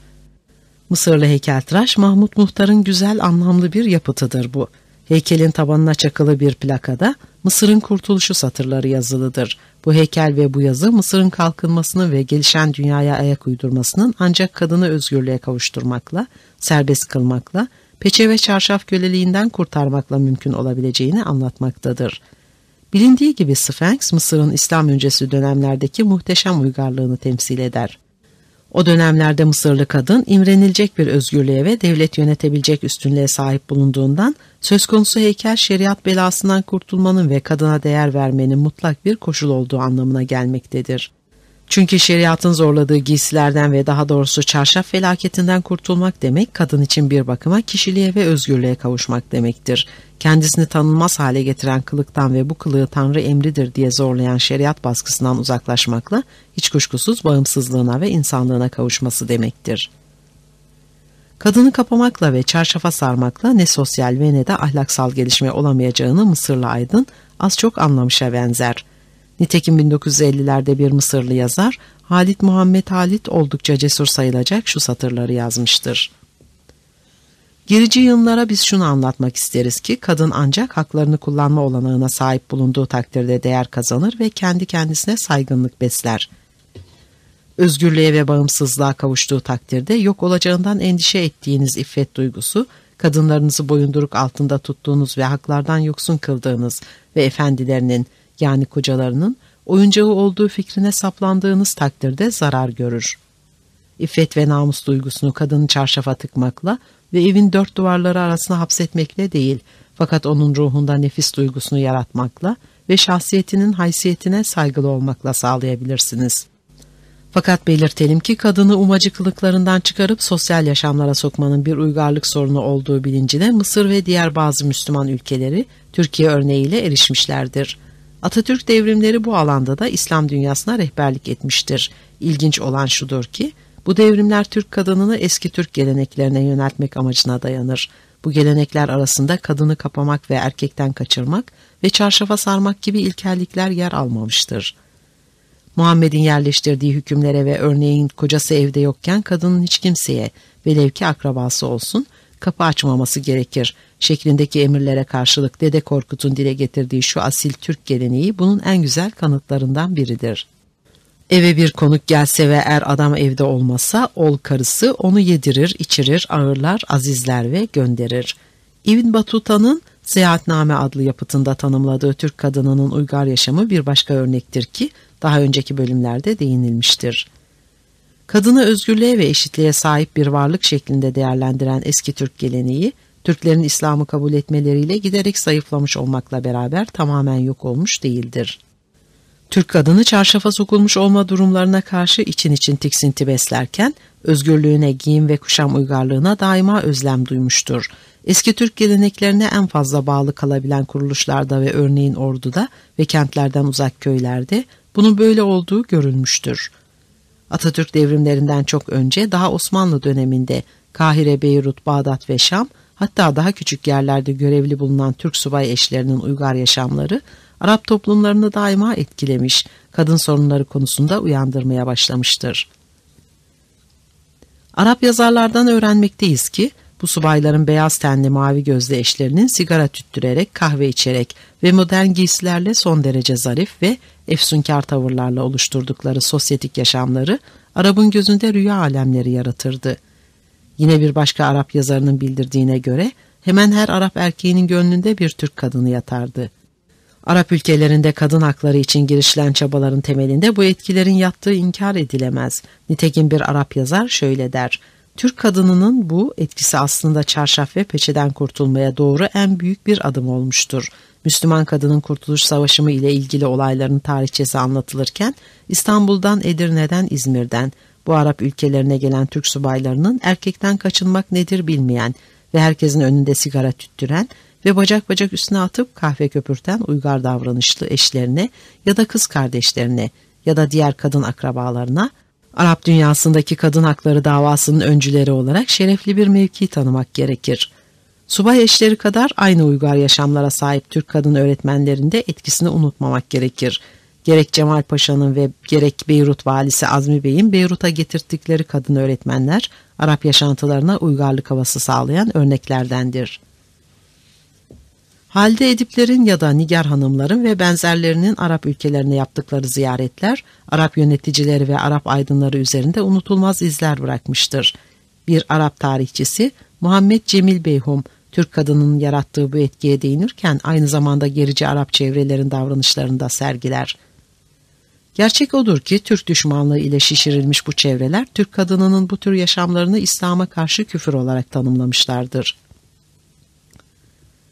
Örneğin Ürdün Kralı Hüseyin 9 Eylül 1919'da yayımladığı bir bildiride Arap'ın Türk yönetimine karşı ayaklanmasının nedenlerinden birinin bu olduğunu ve çünkü Suriye valisi Cemal Paşa'nın kadınlar için kongreler tertip ettiğini, bu kongrelerde kadınların erkeklerle birlikte aynı salonda oturup konuştuklarını, bazı kadınların bu toplantılar sırasında erkekler önünde şiirler okuyup demeçler verdiğini ve toplantının şeref mevkiine getirildiklerini, Oysa ki bütün bunların İslam dinine ve Arap geleneklerine ters bulunduğunu ve bu nedenle Türklere karşı ayaklanmanın dinsel bir görev olduğunu belirtmiştir.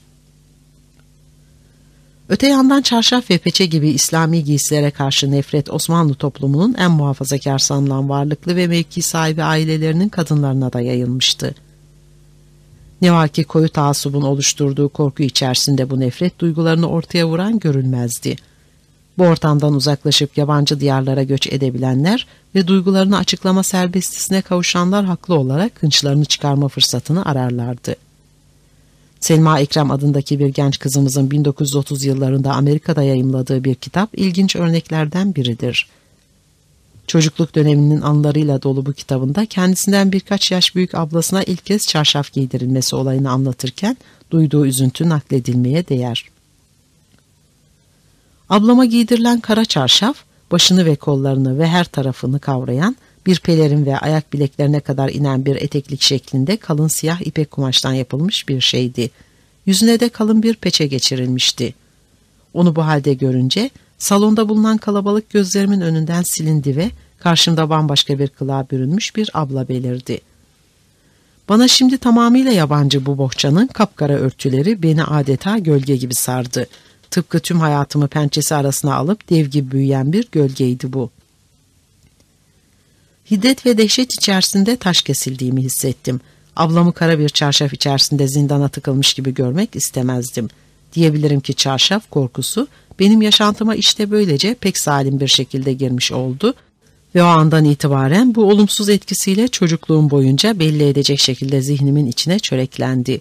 Bu tiksinti verici düşünceyi kafamdan çıkarmam mümkün değildi. Çarşafa sokulma düşüncesi öldürücü bir düşünce olarak o ana kadar tanık olduğum her türlü korkudan çok daha korkunç bir nitelik taşımaktaydı. Milyonlarca kadın bunu benden önce giymişti. Gözlerimin önüne kalın kara çarşafa bürünmüş, yüzleri kapalı hep bu kadınlar gelir oldu. Kara bohçalar şeklindeki bu milyonların bilinçsiz teslimiyeti beni nefessiz bırakmaya yeterliydi.'' Üstüme büyük bir fırtınanın çöktüğünü duyar oldum. Fakat başımı azimle dolu olarak kaldırıp bu fırtınaya karşı savaşmaya ve beni saran bu gölgeyi yırtmaya hazırdım. Kara bohçalara sarılı milyonlarca insan bana gülebilir, benimle alay edebilir, beni küçük görebilir, beni dinsiz bilebilirdi. Fakat ben her ne olursa olsun bir bohça haline girmeyecektim. Ben yaşamım boyunca temiz havayı ve rüzgarı yüzümde hissetmek istiyordum. Ruh çökerten bu kara ağıl beni pençesine alamayacaktı. Ne demekti dinsel emirler ya da benim büyüklerimin emir denen sözleri. Gençliğimin verdiği pervasızlıkla bütün bunlara karşı direnecektim. Ve işte Türk kadınına bu güzel özlemi gerçekleştirme fırsatını Atatürk devrimleri verecekti. Bu devrimleri bazı Müslüman ülkeler, örneğin Afganistan izlemek isteyecek fakat şeriatçının melaneti ve tepkisiyle çabuk vazgeçecektir. Bu devrimleri tek başına sürdüren Türk toplumu ise Atatürk'ün ölümünden az sonra kafasını kaldırmaya, çalışan yedi başlı şeriat yılanının zehiriyle sendelemeye başlayacak ve o eski felaket vadisine doğrulacak ve ilk iş olarak kadını çarşıfa sokma yollarını arayacaktır. 3. Kadına haysiyet duygusundan yoksun kılan azap içinde yaşatan bir sistem, çok karılı evlilik, taaddütül, zevcat. Müslüman erkeğinin dörde kadar evlenebilmesini sağlamak üzere Muhammed Kur'an'a şu hükmü koymuştur. Hoşunuza giden başka kadınlarla 2, 3 ve 4'e kadar evlenebilirsiniz. K4 Nisa suresi ayet 3 bu hükmü daha da etkili kılabilmek amacıyla fazla sayıda kadınla evlenmenin fazilet sayılacağı inancını yerleştirmiştir. Gerçekten de İbni Abbas'ın rivayet ettiği bir hadise göre bir gün Sad bin Cubayre Muhammed evli misin diye sormuş ve ondan hayır cevabını alınca evlenmeye bak. Çünkü insanlar arasında en makbul kişi fazla sayıda kadınla evli olan kişidir diye konuşmuştur. Fakat bununla da kalmamış, bizzat kendisi iki düzineye yakın kadınla evlenmek aynı anda 11 kadınla evli bulunmak ve buluşmak ayrıca cariyelere sahip olmak suretiyle faziletli bir Müslüman görünmenin en kesin örneğini vermiştir. 63 yaşındayken öldüğü zaman 9 kadınla evli bulunmaktaydı.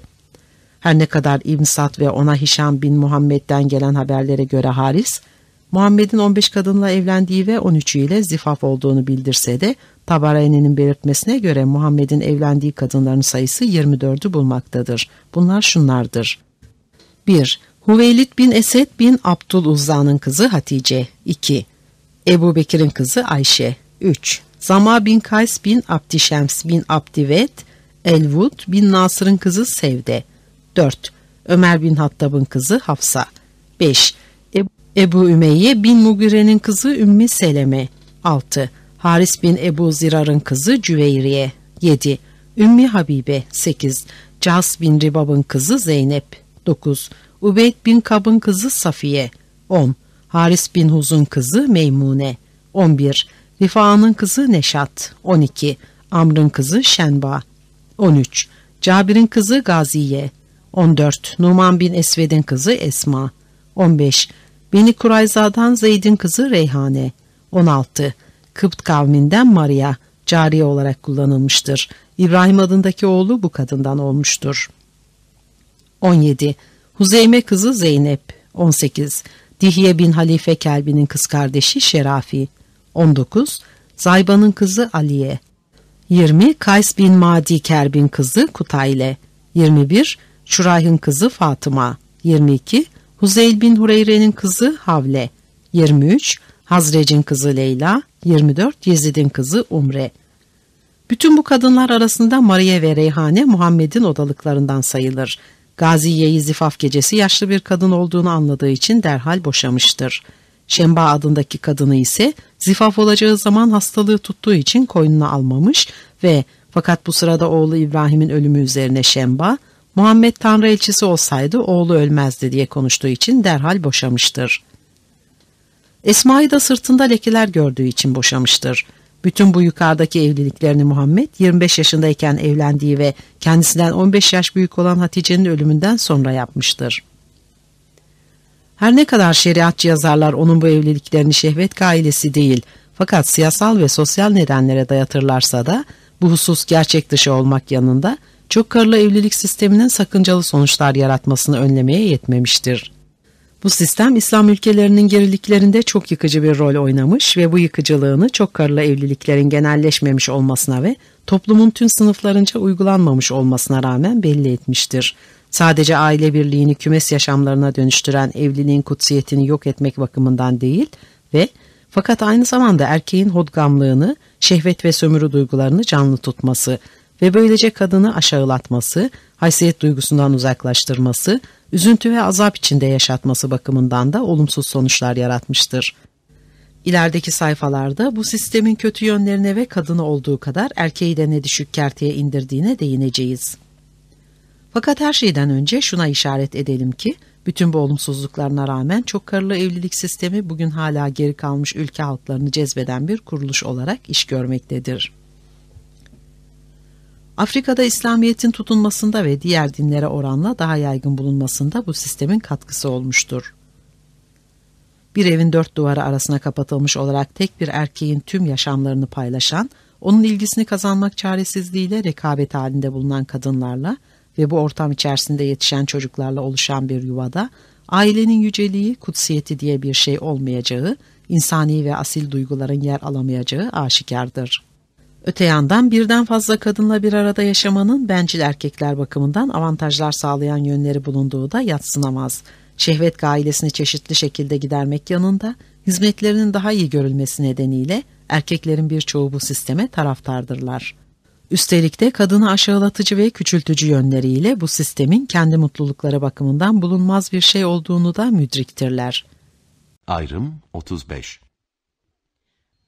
Nitekim eski çağlar boyunca hemen her toplumda bunun böyle olduğu görülmüştür. Yahudiler gibi Araplar arasında da çok eskiden beri uygulanmıştır. Ve işte Muhammed bu eski Arap geleneğini sürdürmüştür. Sürdürmek istemesinin izahı kolaydır. Zira bu suretle Arap bedevisini İslam'a sokma kolaylıklarından birini daha sağlamış olacağını düşünmüştür. Hatırlatalım ki Muhammed Arap psikolojisini herkesten iyi bilen bir kimseydi.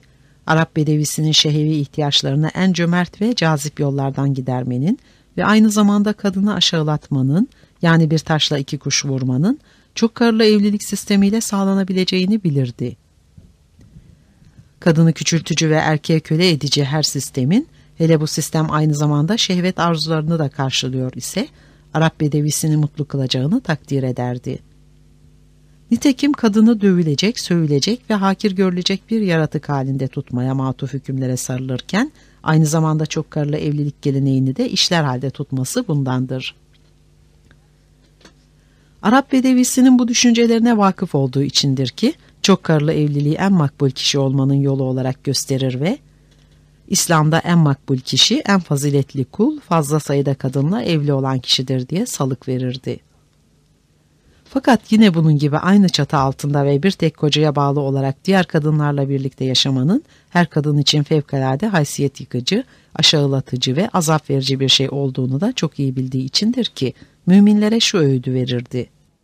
Bir kadını aşağılatmak istiyorsan evine evlendiğin kadının üstüne başka bir kadını daha al. Bu sistemin kadın bakımından ne kadar azap verici olduğunu bildiği içindir ki canı kadar sever göründüğü kızı Fatıma'yı bu azaptan uzak kılmak istemiş ve damadı Ali'nin Fatıma'dan gayrı başka bir kadınla evlenmesine izin vermemiştir. Bilindiği gibi Fatıma, Muhammed'in ilk eşi olan Hatice'den olma ve sağlığında hayatta olan tek evladıdır. Her ne kadar diğer eşlerinden başkaca kız çocukları olmuş ise de bütün kızları arasında Fatıma'ya karşı özel bir ilgi duymuştur. Fatıma benim bir parçamdır. Kim ki Fatıma'ya kötülük eder, tıpkı bana etmiş gibidir. Kim ki onu hoşnut eder, beni hoşnut etmiş olur, derdi. İbn Hanbal'ın Musnad 4-326 ve Belazori'nin Ansabul Eşraf adlı yapıtlarında bununla ilgili hususlar açıklanmıştır. Böylesine düşkün göründüğü Fatıma'sına varını yoğunu vermekten hiç kimseye karşı göstermediği cömertlikten kaçınmadığı söylenir. Örneğin Hicaz'ın zengin vahalarına sahip olduğu zaman bunların büyük bir kısmını Fatıma'ya tahsis etmiştir. Ve işte bu çok sevdiği kızını Muhammed yakın akrabalarından Ali ile evlendirmişti. Ali bir süre boyunca Fatıma'ya fazlasıyla bağlı kalmış ve fakat her şeye rağmen haremine yeni kadınlar katmak istemiştir. Çünkü Fatıma'yı tek karı olarak görmekten bıkmaya başlamıştır. Tıpkı diğer başka kocalar gibi o da çeşitli kadınlarla yatıp kalkmak arzusuna kapılmıştır. Hele kayınpederi olan Muhammed'in birbirinden güzel kadınlarla keyif çıkardığını görmekle aynı mutluluğa kendisine de pek haklı olarak layık görmüştür. İşte bu heves içerisinde hayaller kurarken günlerden bir gün Ebu Cehil'in kızını gözüne kestirir ve güya ondan evlenme teklifi aldığını ve gönlünün eğilimlerine kapıldığını ileri sürerek onunla evlenmeye karar verir. Ne var ki bu haberi duyan Muhammed küplere biner. Çünkü eğer Ali başka bir kadınla evlenecek olursa sevgili kızı Fatıma'nın buna çok üzüleceğini ve başka kadınlarla aynı çatı altında yaşamaktan dolayı azap çekeceğini bilir. Derhal halkı camide toplar ve Ali'nin bu evliliğe razı olamayacağını bildiren bir hutbe irad eder ve şöyle der.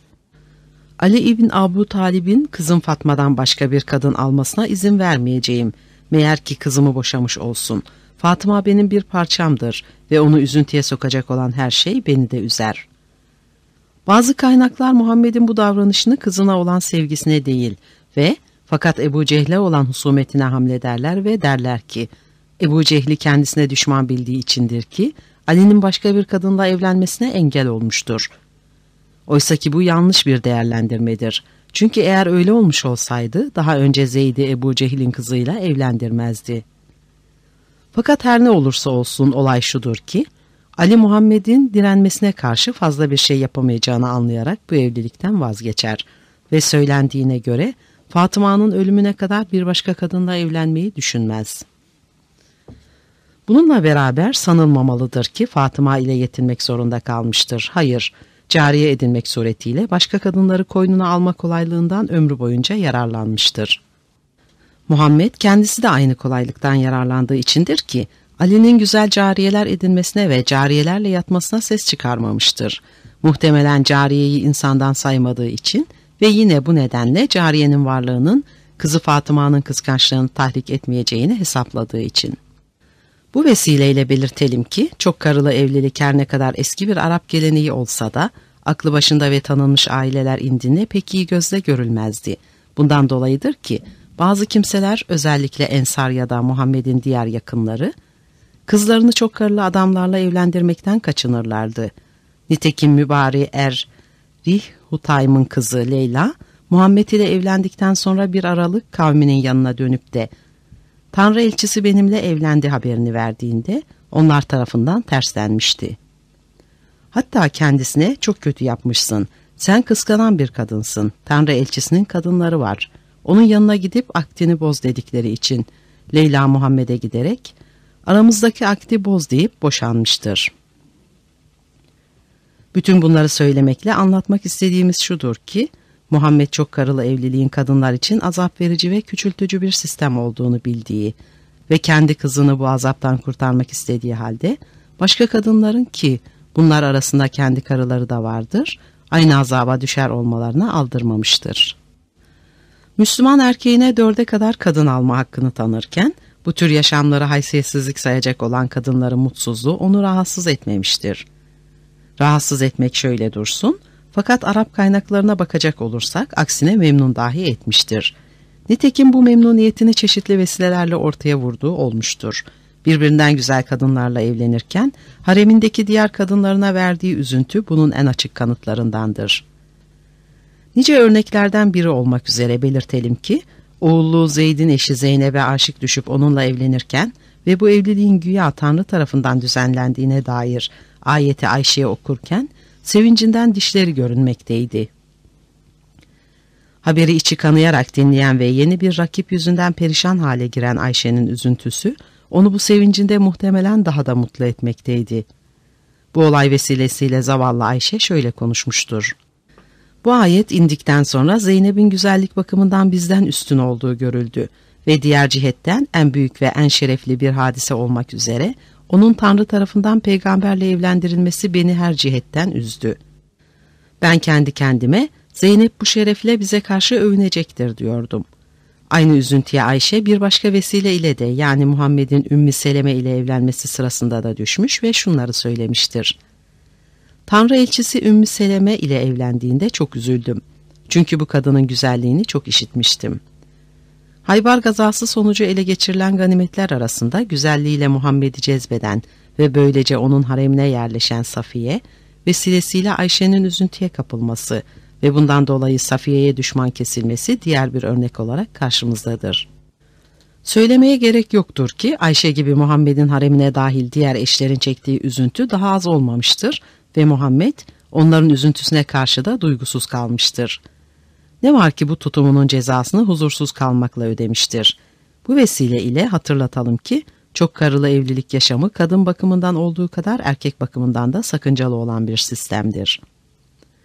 Çünkü hareme dahil kadınların birbirine karşı besledikleri kıskançlıklar ki doğaldır ve bu kıskançlıkların yarattığı düşmanlıklar özellikle yaşlanmaya başlayan bir eşin genç rakiplerle olan çekişmesi her koca için başlı başına bir rahatsızlık sorunu olmuştur.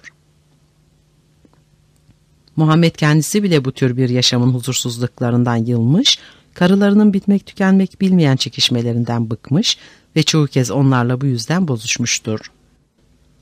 Tanrı'yı kendine destek yaparak tüm sorunlarını onun yardımı ile çözümlediğini söylemiş olmasına ve bununla övünmesine rağmen çok sayıdaki eşlerinden oluşan evindeki kargaşalıklara bir çare bulamamış ve kendisini bu çaresizliğe sürükleyen bir sistemin Tanrı'nın bu dostluğundan yoksun diğer kocalar bakımından ne belalar doğuracağını düşünememiştir.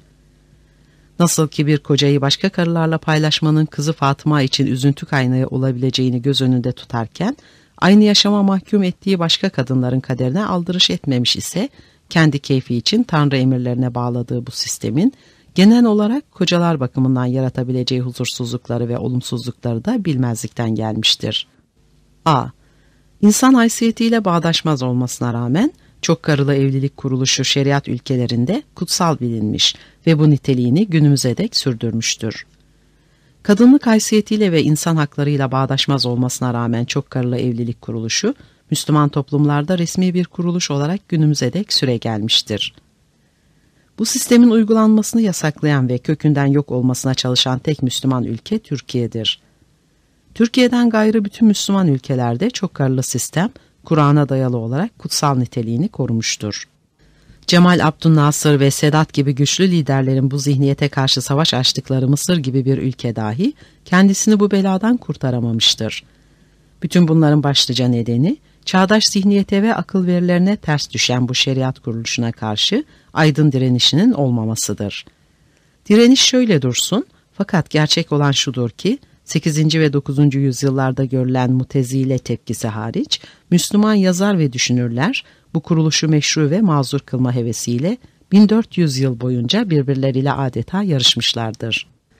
Mutezile tepkisi diyoruz çünkü bağlı bulundukları akılcı tutum nedeniyle mutezile mensupları evlilik denen şeyi kadın erkek iki tarafın karşılıklı olarak ve serbest iradeleriyle oluşturdukları bir kuruluş şeklinde tanımlamışlardır.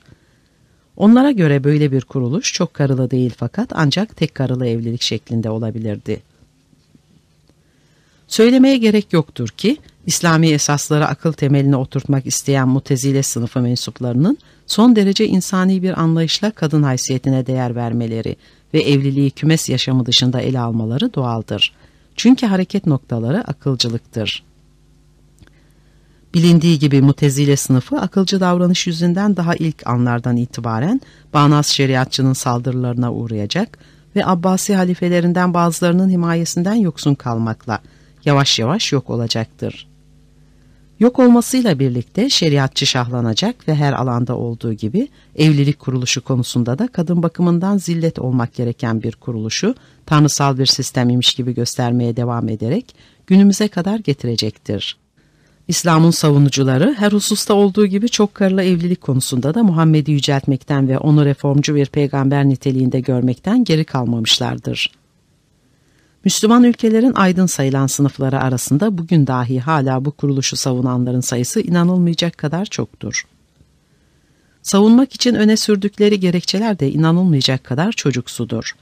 Aralarında 1400 yıl öncesinin çöl felsefesine sarılarak bu sistemin gerek kadınlar ve gerek çocuklar bakımından insani ve ahlaki sayılması gerektiğini, çünkü aksi takdirde fuhuşun ve benzeri gayrimeşru ilişkilerin çoğalacağını ya da kadının kısır olması ya da hayızdan kesilmesi hallerinde erkeğin kadını boşamaktansa başka bir kadın alabilmesinin aile yaşamları için hayırlı ve yararlı olduğunu söyleyen profesörler ve felsefe doktorları vardır.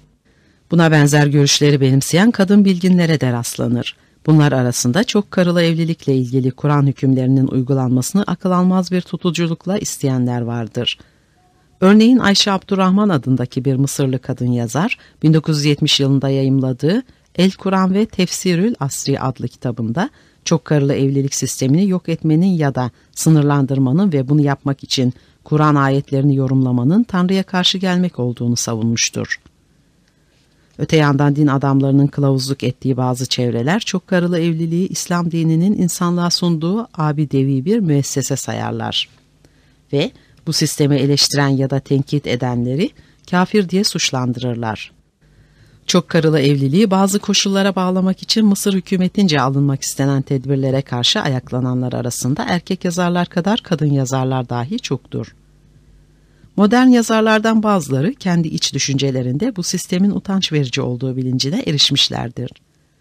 Fakat bunu açığa vuramazlar ve dolan başlı yollara başvururlar.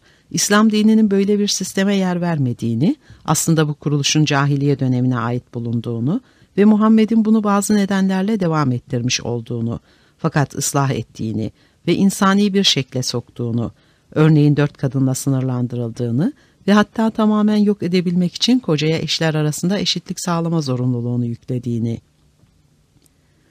Oysaki eşitliğin sağlanamayacağını bildiğini, kendisinin çok sayıda kadınla evlenmiş olmasının siyasal ve sosyal nedenlere dayandığını, bu tür evliliklerin zamanla azalır olduğunu ve Muhammed'in emirlerinin izlenmesiyle kökünden yok olacağını, bu nedenle toplumu tedirgin edecek ve dinsel duyguları zedeleyecek şekilde reformlara gidilmemesinin, örneğin çok karılı kadınla evlenme hakkının kanunlarla kısıtlandırılmamasının gerektiğini salık verirler.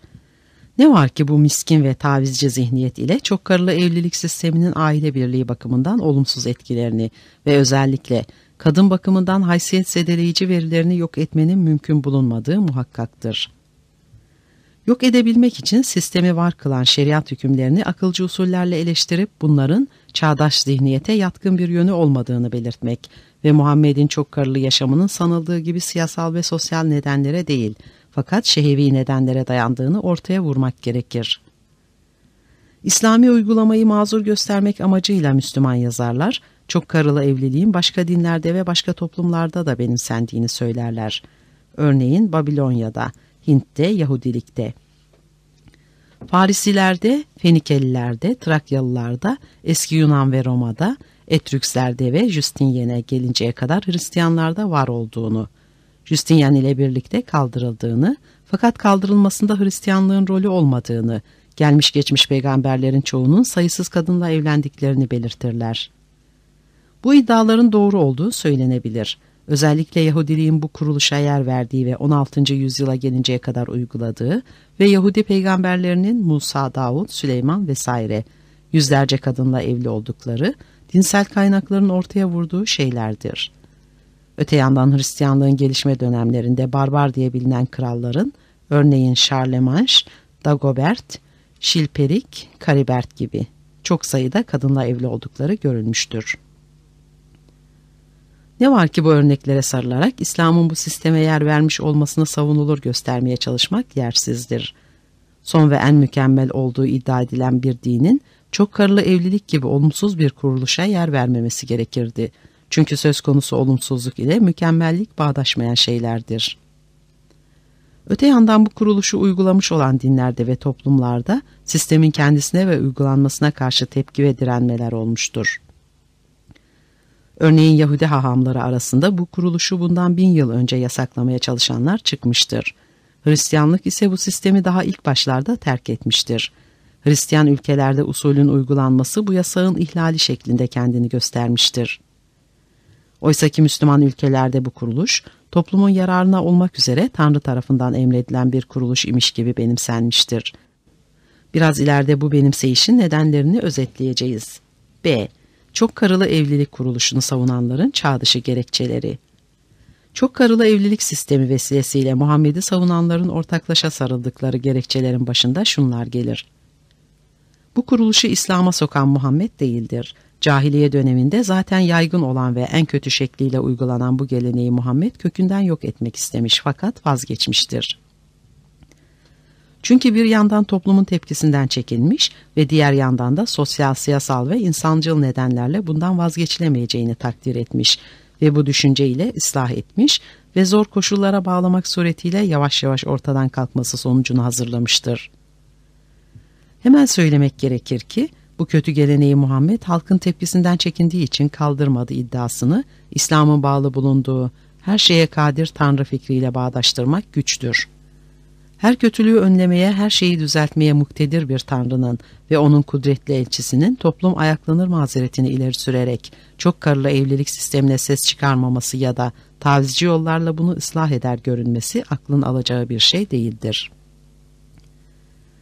Öte yandan bu kuruluşun İslam'dan önceki dönemde Araplar arasındaki uygulanmasının İslam'dan sonrakine nazaran daha kötü olduğu ve Muhammed'in bunu ıslah ettiği iddiasının da gerçeklere yatkın bir yönü yoktur. Bütün bu hususları kısaca görmeye çalışalım. 1. Çok karılı evlilik sisteminin kadınlar için hayırlı ve yararlı olduğu iddiaları.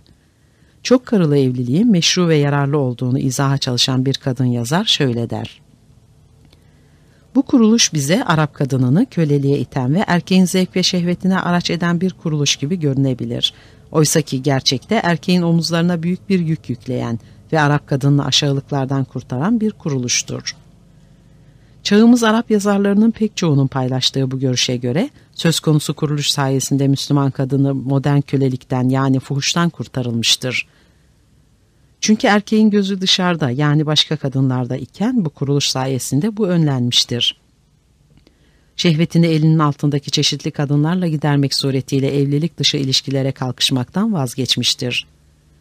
Oysaki tek karılı sistemde karısından başka kadınlarla buluşmak isteyeceğinden bu ilişkiler hem erkeği ve hem de kadını toplum gözünde küçültür.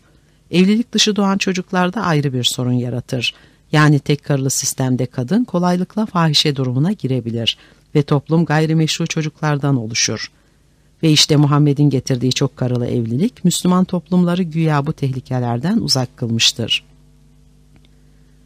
Kadının kadınlık gururunu ve haysiyetini hiçe sayan bu mantık, şeriatın dörde kadar kadın alma hakkını tanıyan esaslarını kutsal ve ahlaki şeyler gibi göstermeye destek olmuştur. Sanki aynı çatı altında erkeğin şehvetini paylaşan kadınların nikah altında bulunmalarının ahlakilik yaratması gerekirmiş gibi ve sanki nikah altında bulunmayan fakat hareme dahil cariyelerden doğma çocukların durumunun gayrimeşru olmaktan ileri bir değeri bulunurmuş gibi. Ve asıl hazin olan şudur ki bu görüşü savunanlara göre her kadın için önemli olan şey hoşlandığı bir erkeğin hayatına girmektir Velev ki onun hayatını başka kadınlarla paylaşmış olacağını ve kıskançlık duyacağını bilmiş olsun. Nitekim bir Mısırlı kadın profesör şöyle der. Kadın bazen tek bir erkeğin tüm yaşamlarına sahip olmaktansa arzuladığı bir erkeğin hayatının yarısına sahip olarak ve onu başka kadınlarla paylaşarak onunla yaşamayı tercih eder. Ve bu görüşünü kanıtlamak üzere sarıldığı örnek Muhammed örneğidir. Çünkü ona göre Muhammed bu tip erkeklerden biridir yani kadınların ortaklaşa sahip olmakla şeref duyacakları bir kimsedir. Kesinlikle konuşmak gerekirse şunu söylemek gerekir ki Muhammed kadınların koskoca bir krallığa sahip olmaktansa onun evinin küçücük bir köşesinde ve onun yanında yaşamayı tercih edecekleri nadir erkeklerden biridir. Ve kadınların böyle bir erkeği aralarında paylaşmaktan gurur duyacaklarını hatırlatarak yazar şöyle devam eder. Muhammed'in karıları onunla evlenirlerken çok karılı bir eve girdiklerini ve muhtemelen kendilerinden güzel başka rakiplerle bir arada bulunacaklarını ve tek başlarına ona sahip kalamayacaklarını bilmekteydiler. Örneğin Meymune Muhammed için evlenirken onun evinde bir düzineye yakın başka kadın olduğunu bilmekteydi. Buna rağmen kendisini ona seve seve vermekten zevk ve şeref duymuştur. Ayrım 36 Meymune gibi diğer eşler için de durum aynıdır. Eğer bu kadınlar Muhammed'in eşleri olarak onunla bir çatı altında ve onu paylaşarak yaşamak ile başka bir erkeğe tek başlarına sahip olmak şıkkından birini tercih karşısında kalmış olsalardı, mutlaka birinciyi tercih ederlerdi. Her ne kadar ona tek başlarına sahip olmamak nedeniyle ve güzellikte birbirlerinden farklı bulunmak yüzünden aralarında kavgalaşmalar, kıskançlıklar olmuş ise de, bu dahi onları mutlu kılmaya yetmiştir.'' Çünkü her biri bu kavgalaşmalarda aile yaşamını canlı tutan bir neden yattığını, çünkü kıskançlık ve bencil bir arzu duygusu ile Muhammed'i kazanmak için çaba harcayıp onu mutlu kılmaya çalıştıklarını ve işte bu kavgaların bundan ibaret olduğunu bilmekteydiler. Düşününüz ki böylesine şaşırtıcı bir düşünceye saplı bu yazar, üniversitede ders veren ve yarının kuşaklarını yetiştiren ve çevresinde değerli bilgin diye bilinen bir kadın yazardır.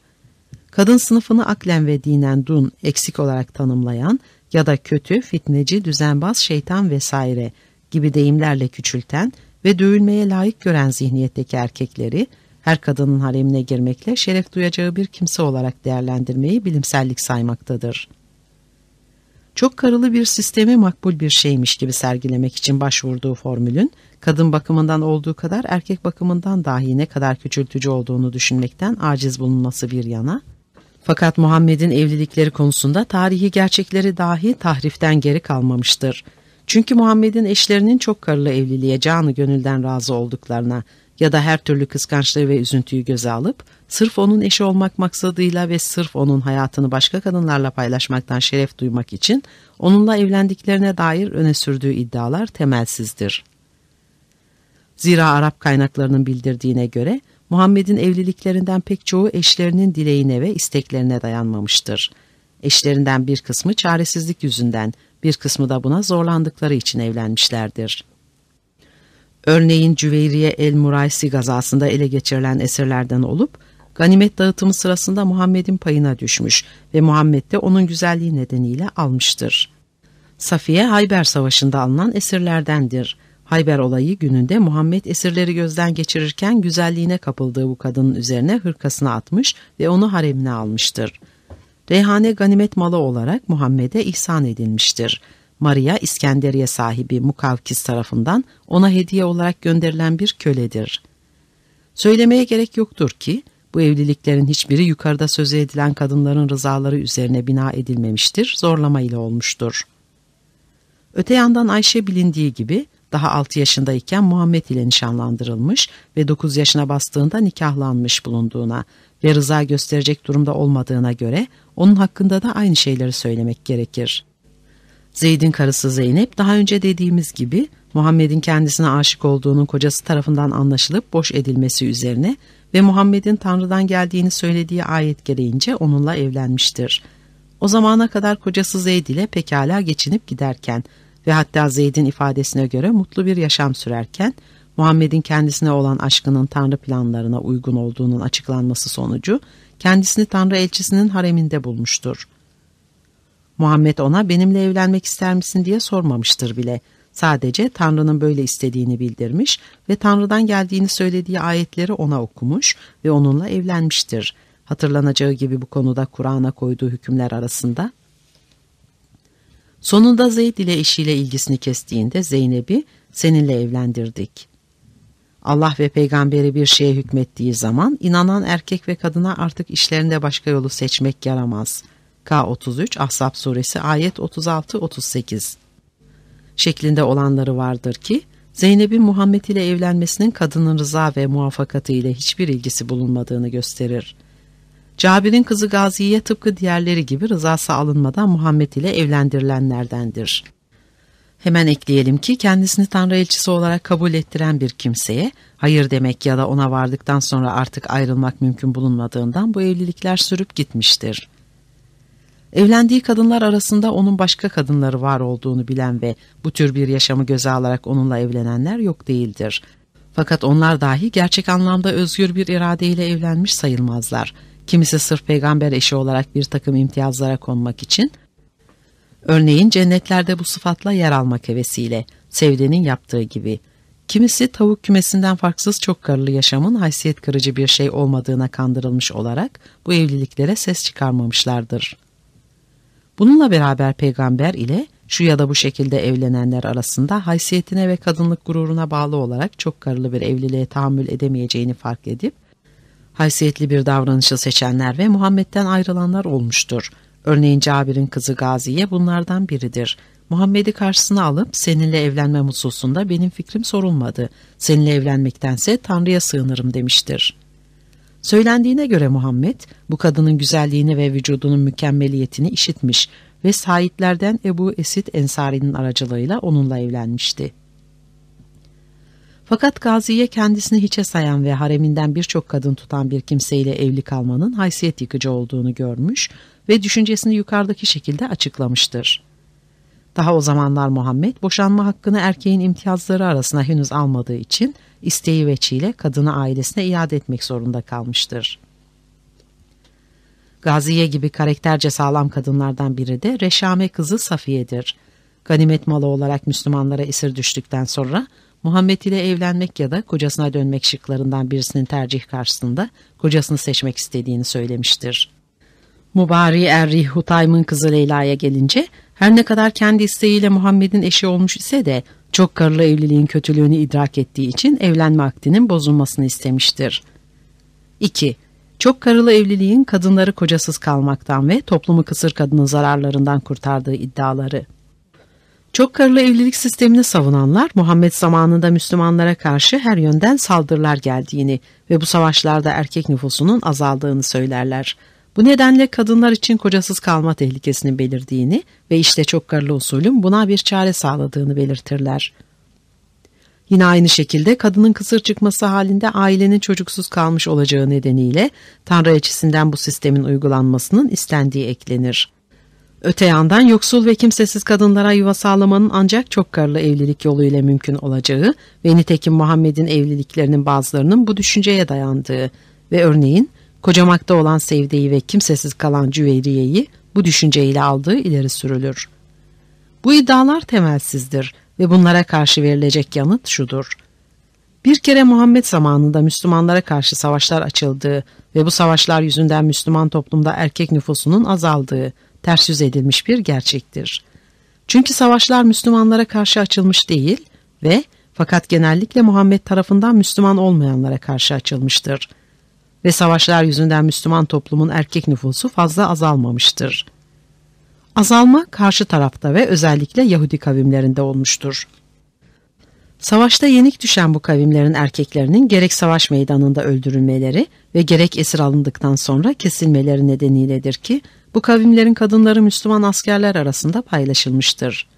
Nice örneklerden biri olarak Beni Kureyza kavmine karşı girişilen savaşı ele alacak olursak, bu kavmi yendiği zaman Muhammed, kavmin esir olarak ele geçirilen bütün erkeklerini ki söylendiğine göre 800-900 civarındadır, bir araya toplamış ve hepsinin de kafalarını teker teker kılıçla doğratmıştır.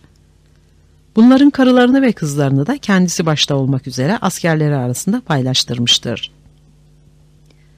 Böylesine kadın bolluğu karşısında kişilere çok karılı evlilik yapma olanağını tanıması bundandır. Kısırlık yüzünden toplum nüfusunun tehlikeye düştüğü ve bu nedenle çok karılı evlilik sistemine yer verdiği de yalandır. Çünkü kısırlık nadir görülen bir olaydır ve her halükarda nüfus azlığını yaratacak bir tehlike yaratmaktan uzaktır. Tabiatın cilvelerinden biri de şudur ki, genellikle erkek nüfusu bütün savaşlara ya da çatışmalara ve her şeye rağmen kadın nüfusundan genellikle çok olmaktadır. Nitekim bugün dahi dünya nüfusu 5 milyar 300 milyon olup, bunun 2 milyar 63 milyon kadın ve geri kalan 3 milyar 237 milyonu ise erkektir. Yani erkek nüfusu kadın nüfusuna oranla 1 milyarın üzerinde fazlalık göstermektedir ve ne ilginçtir ki bu fazlalık genellikle Asya, Afrika ve Güney Amerika itibariyle beslenme ve sağlık konusunda kadınların ikinci plana atılması ya da çocuk düşürmede kız çocukların feda edilmesi gibi nedenlere dayalıdır. Bu bölgelerde her 95 kadına 100 erkek isabet etmektedir. Buna karşılık gelişmiş ülkelerde durum aksine olup her 100 erkeğe karşılık 106 kadın bulunmaktadır. Her ne olursa olsun şu bir gerçektir ki çok karlı evlilik sistemi aile kavramının kutsiyeti ve kadın haysiyeti fikriyle bağdaşmadığı içindir ki gelişen hiçbir toplumda tutunamamış ve uygulanan yerlerde de uygarlığın oluşmasına ters düştüğü içindir ki giderek kaldırılmıştır. Öte yandan Muhammed'in bazı kadınları kimsesizlikten ya da yoksulluktan kurtarmak amacıyla evlilikler yaptığı da doğru değildir. Çünkü evliliklerinin hepsini o güzel kadınlarla evlenmenin Tanrı emri olduğu formülüne uyarak ve Tanrı tarafından üstün bir şehvet gücüyle donatılmış bulunduğunu hesaba katarak yapmıştır. Sevde ile evlenmesi yukarıdaki nedenle değil fakat Hatice'nin ölümünden sonra bekarlıktan kurtulma ihtiyacındandır. Cüveriye ile evlenmesinin nedenini ise bu kadının güzelliğinde aramak gerekir. Çok karılı sistemin kısır kadının kusurunu bereketli kadın sayesinde giderip aileyi çocuksuzluktan kurtarma gibi bir yönü olduğunu ileri sürenlere sorulacak soru, kısırlığın kadında değil erkekte olması halinde kadınlara da çok kocalı evlilik olanağının sağlanmasına razı olup olmayacaklarıdır. Eşitlik esasına bağlı olduklarını söyledikleri Muhammed'in kısır kadınla evlenen erkeğe başka kadın alma hakkını tanırken, kısır koca ile evlenen kadına başka koca alma hakkını tanımamış olması nedenlerini de kendi kendilerine sormalıdırlar. 3. Sünnetli erkeğin şehvet ihtiyacını karşılamaya elverişli bir kuruluş olduğu iddiası. Çok karılı evlilik sisteminin hayırlı bir sistem olduğunu savunanlara göre Müslüman erkeğinin şehvet bakımından güçlü oluşunun ve dolayısıyla kadına fazlasıyla düşkün bulunuşunun başlıca nedeni sünnetli olmasındandır. Bu itibarla şehvet gailesini bir tek kadınla gidermesine imkan yoktur. Şehvetinin çokluğu onu bazen aynı anda birçok kadınla cinsi münasebette bulunmaya zorlayabilir. Batıda böyle bir kuruluşa gerek görülmemiştir. Çünkü batılı erkeğin sünnet olması söz konusu değildir. Bu nedenle aşırı şehvet sorunu diye bir şey yoktur.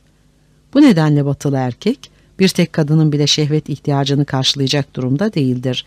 Bundan dolayıdır ki batıda kadınlar şehevi ihtiyaçlarını tatmin için kocalarından gayrı erkeklerle yatıp kalkarlar. Batıda zinanın doğal sayılması bundandır.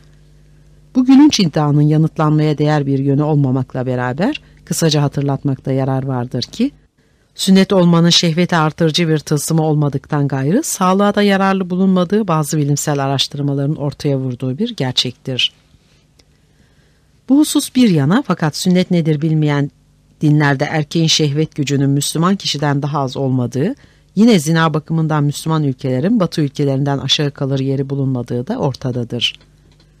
Öte yandan Arap erkeği gibi Arap kadınının da şehvet çokluğuna sahip olduğunu ve nitekim Arap peygamberinin kadınlardaki aşırı şehvete değinen hadisler bıraktığını da unutmamak gerekir. Şu durumda yapılacak şey çok karılı evlilik sistemi yanında çok kocalı evliliğe de yer vermek değil midir? C. Çok karılı evlilik sistemini Muhammed erkeğin şehvet gailesini giderici bir çare olmak üzere sürdürmüştür. Çağdaş yazarlardan bazıları ve özellikle Batı eğitiminden geçmiş olanları çok karılı evliliğin kötü ve kadın haysiyeti ve hakları bakımından sakıncalı bulunduğu görüşündedirler. İddiaları odur ki Muhammed bu kötü kuruluşun uygulanmasını zor koşullara bağlamak suretiyle onu yok etme amacını gütmüştür. Ve yine iddiaları şudur ki Muhammed çok karılı sisteme muhalif olmakla beraber kendisi bazı siyasal, sosyal ya da insancıl nedenlerle çok sayıda kadınla evlenmek durumunda kalmıştır. Bütün bu iddiaların tutar bir yönü olmadığını anlamak için İslami kaynakları ve Muhammed'in yaşamını ve evliliklerini incelemek gerekir. Bu yapılacak olursa görülecektir ki Muhammed ne bu kuruluşu zor koşullar yaratmak suretiyle yok etmeyi düşünmüştür ve ne de kendisi söylediği gibi sosyal, siyasal ya da insancıl nedenler yüzünden çok kadınla evlenmiştir. Arap kaynaklarının ortaya vurduğu gerçek odur ki Muhammed, çok karılı evliliğin kadın bakımından sakıncalı ve azap verici olduğunu bilmekle beraber, erkeğin şehvet gailesini karşılamak üzere bu kuruluşu sürdürmüştür. Fazla sayıda kadınla evlenmesinin nedeni de Tanrı'nın kendisine verdiğini söylediği üstün şehvet gücünü karşılamaktır. 1. Şehvet gücü bakımından üstün bulunduğunu ve güzel kadına düşkün olduğunu bizzat kendi ağzıyla söyleyen Muhammed, çok karılı evliliklerini şehvet gailesini karşılamak amacıyla yapmıştır. Biraz önce belirttiğimiz gibi Muhammed eski bir Arap geleneği olan çok karılı evlilik sisteminin kadınlar bakımından azap yaratıcı ve haysiyet kırıcı olduğunu bilirdi.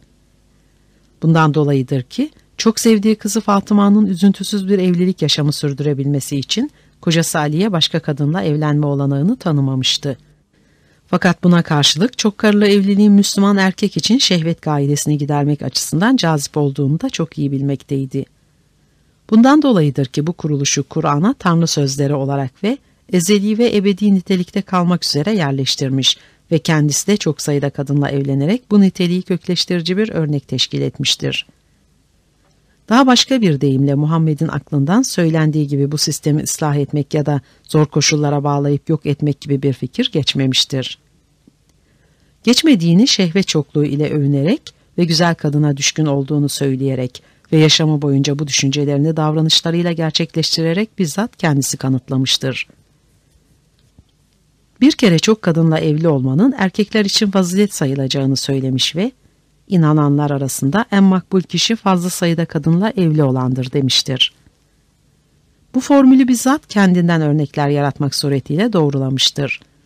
Öte yandan güzel kadına fazlasıyla düşkün olduğunu bizzat kendi ağzıyla ve pek çok vesilelerle açıklamaktan geri kalmamıştır. Benim sevdiğim üç şey vardır. Güzel kadın, güzel koku ve güzel yemek ve ibadet. Kadınların hayırlısı yüzce güzel olanıdır. Şeklindeki sözlerine daha önce de değinmiştik.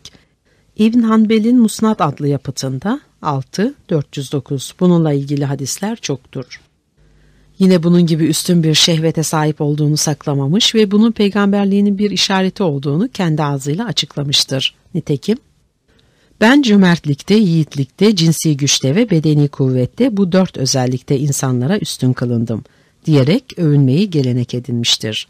İslam dünyasının bilginleri Muhammed'in bu sözlerini ve cinsel hayatını tanrısal bir nitelikte bulmuşlar ve onun evrensel peygamberliğinin simgesi saymışlardır. Ebu Nuaym'ın hilyesinden müfessir Mücahid'in sözlerini nakleden Buhari'ye göre Muhammed'e her biri yüz erkek kuvvetinde olan cennet erkeklerinden kırk erkek gücü verilmiştir. Enes'in anlattıklarına göre Muhammed gecenin veya gündüzün belirli bir zamanında dokuz eşiyle cinsel ilişkide bulunurdu. Buhari Şarihi Ayni'de Muhammed'in her gün sabah namazını kıldıktan sonra kadınlarının ki sayılarının 9 veya 11 olduğu kabul edilir, birer birer hücrelerine girip yoklamak ve onlarla cinsi münasebette bulunmak gibi bir geleneği olduğunu açıklamıştır. Ayşe'nin rivayetine göre ise Resulullah ikindi namazından döndüğü zaman kadınlarının yanına girerdi. Ve işte Tanrı'nın Muhammed'i böylesine üstün bir şehvet gücüyle donatmış olmasının nedeni, onu imanda, ibadette, ahlakta, adalette vesaire olduğu gibi cinsellikte de en üstün kişi olarak Müslüman erkeklere örnek yapmak istemesidir. Çünkü şeriatçının inanışına göre cinsellikte örnek olmayan bir peygamber evrensel ve ebedi önder olamaz. Bütün bunlar İslami kaynaklara göre böyleyken Muhammed'in çok karılı evliliği kaldırmak istediğini iddia etmek elbette ki yersiz olur. Biraz yukarıda değinmiş olmakla beraber kısaca tekrarlamakta yarar vardır ki iki düzineye yakın kadınla yaşamış olmasının başlıca nedeni şehvetinin çok fazla oluşudur. Şunu söylemek mümkündür ki insanlık tarihi Muhammed kadar şehvetine düşkün ve şehvet uğruna değer ölçülerine küskün pek az örnek çıkarmıştır gerçekten de. Dünyanızda üç şey sevdim. Güzel kadın, güzel koku ve güzel yemek ya da ibadet diyerek övünen ve ömrünü bu formüle uydurarak geçiren ve öte yandan Tanrı'nın izni olmadan hiçbir kadına dokunmadım, hiçbir kadınla cinsi münasebette bulunmadım, buluşmadım. Mazeretine sarılan ve böylece Tanrı'yı bu tür yaşamlarının tanığı yapan bir başka peygambere pek rastlanmamıştır. Hiç kuşkusuz Muhammed'in kendi ecdadından saydığı ve Müslüman olarak tanımladığı peygamberler arasında ki İbrahim'den İsa'ya kadar Yahudi ve Hristiyan tüm peygamberleri kapsar, şehvet gailesine ya da azgınlığına kapılanlar olmamış değildir. Örneğin Davut ya da Süleyman gibi haremlerini yüzlerce kadınla dolduranlar çoktur. Davut en yakın bir arkadaşının karısına, Betşabe'ye, aşık olmuş, onunla sevişmiş ve sonra da kadına sahip olabilmek için kocasını ölüme yollamıştır. Yıllar geçip kocamaya başladığı tarihlerde ise ısınabilmek için koynuna güzel kızlar doldurmuştur. Bu listeyi hiç kuşkusuz uzatmak mümkündür. Fakat ne kadar uzatırsak uzatalım, yine de Muhammed ile yarışabilecek birini bulmamız kolay değildir. Bunun böyle olduğunu herkesten önce bizzat Muhammed kendisi sözleriyle ve davranışlarıyla ortaya vurmuştur. Bir kere her alanda olduğu gibi şehvet alanında rakipsiz yaratılışta olduğunu belirtmek üzere, ben cinsi güçte insanlara üstün yaratıldım demeyi marifet bilmiştir. Her ne kadar bu üstün şehvet gücüyle donatılmış bulunmasına rağmen şehvetine hakim oluyormuş gibi görünmek için, ben insanların en az cinsi münasebette bulunanlarındanım. Fakat Allah bana kefiti verdi. Kefitten sonradır ki istediğim her an kendimde güç bulurum demiş ise de, bu dediklerine muhtemelen kendisi de inanmış değildir. Çünkü gecenin ve gündüzün belirli zamanlarında ve daha doğrusu öğle ve akşam namazlarından sonra dokuz eşini ardı ardına ziyaret ederek onlarla cinsi münasebette bulunan bir kimsenin, ben insanların en az cinsi münasebette bulunanlarındanım şeklinde konuşması inandırıcı olmaktan elbette ki uzaktır. Kaldı ki bu kadar çok kadınla ve bu kadar fazla sayıda cinsi münasebette bulunmakla dahi tatmin olmaz ve Tanrı'dan kendisine biraz daha fazla cinsi güç vermesi için yalvarıda bulunurdu. Nitekim Ebu Hüreyre'nin rivayetine dayalı bir hadisinde şöyle demiştir. Cebrail'e cinsi münasebetteki zafiyetimden şikayet ettim. Cebrail bana keşkeş, herise yememi tavsiye etti. Cinsel iradesinin son derece sağlam olduğunu söyleyenler genellikle Ayşe'nin rivayetine dayalı şu hadise örnek verirler.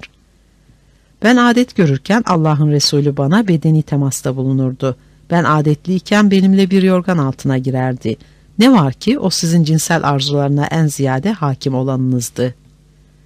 Yine Ayşe'nin bildirdiğine göre Muhammed adet gören eşleriyle sevişmekten kendini alamaz ve her ne kadar duhul yoluna gitmez ise de karılarının memelerine sarılmaktan da geri kalmazdı.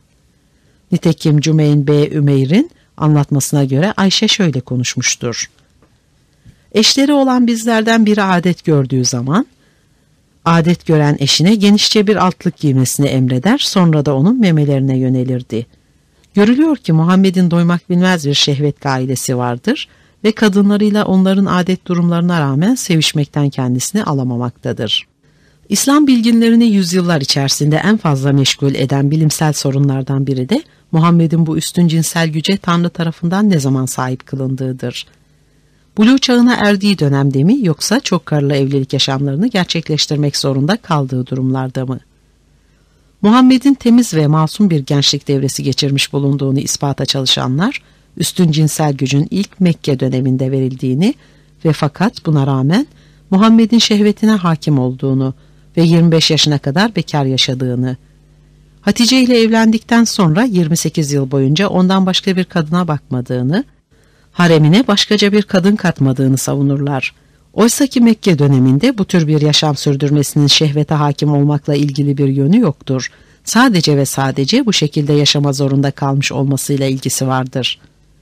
Çünkü ilerideki bölümlerde de ayrıca göreceğimiz gibi ilk gençlik döneminde çapkınlık yapabilecek bir olanağa sahip bulunmamış. Hatice ile evlendikten sonra ise başka kadınlara heves edecek cesareti gösterememiştir.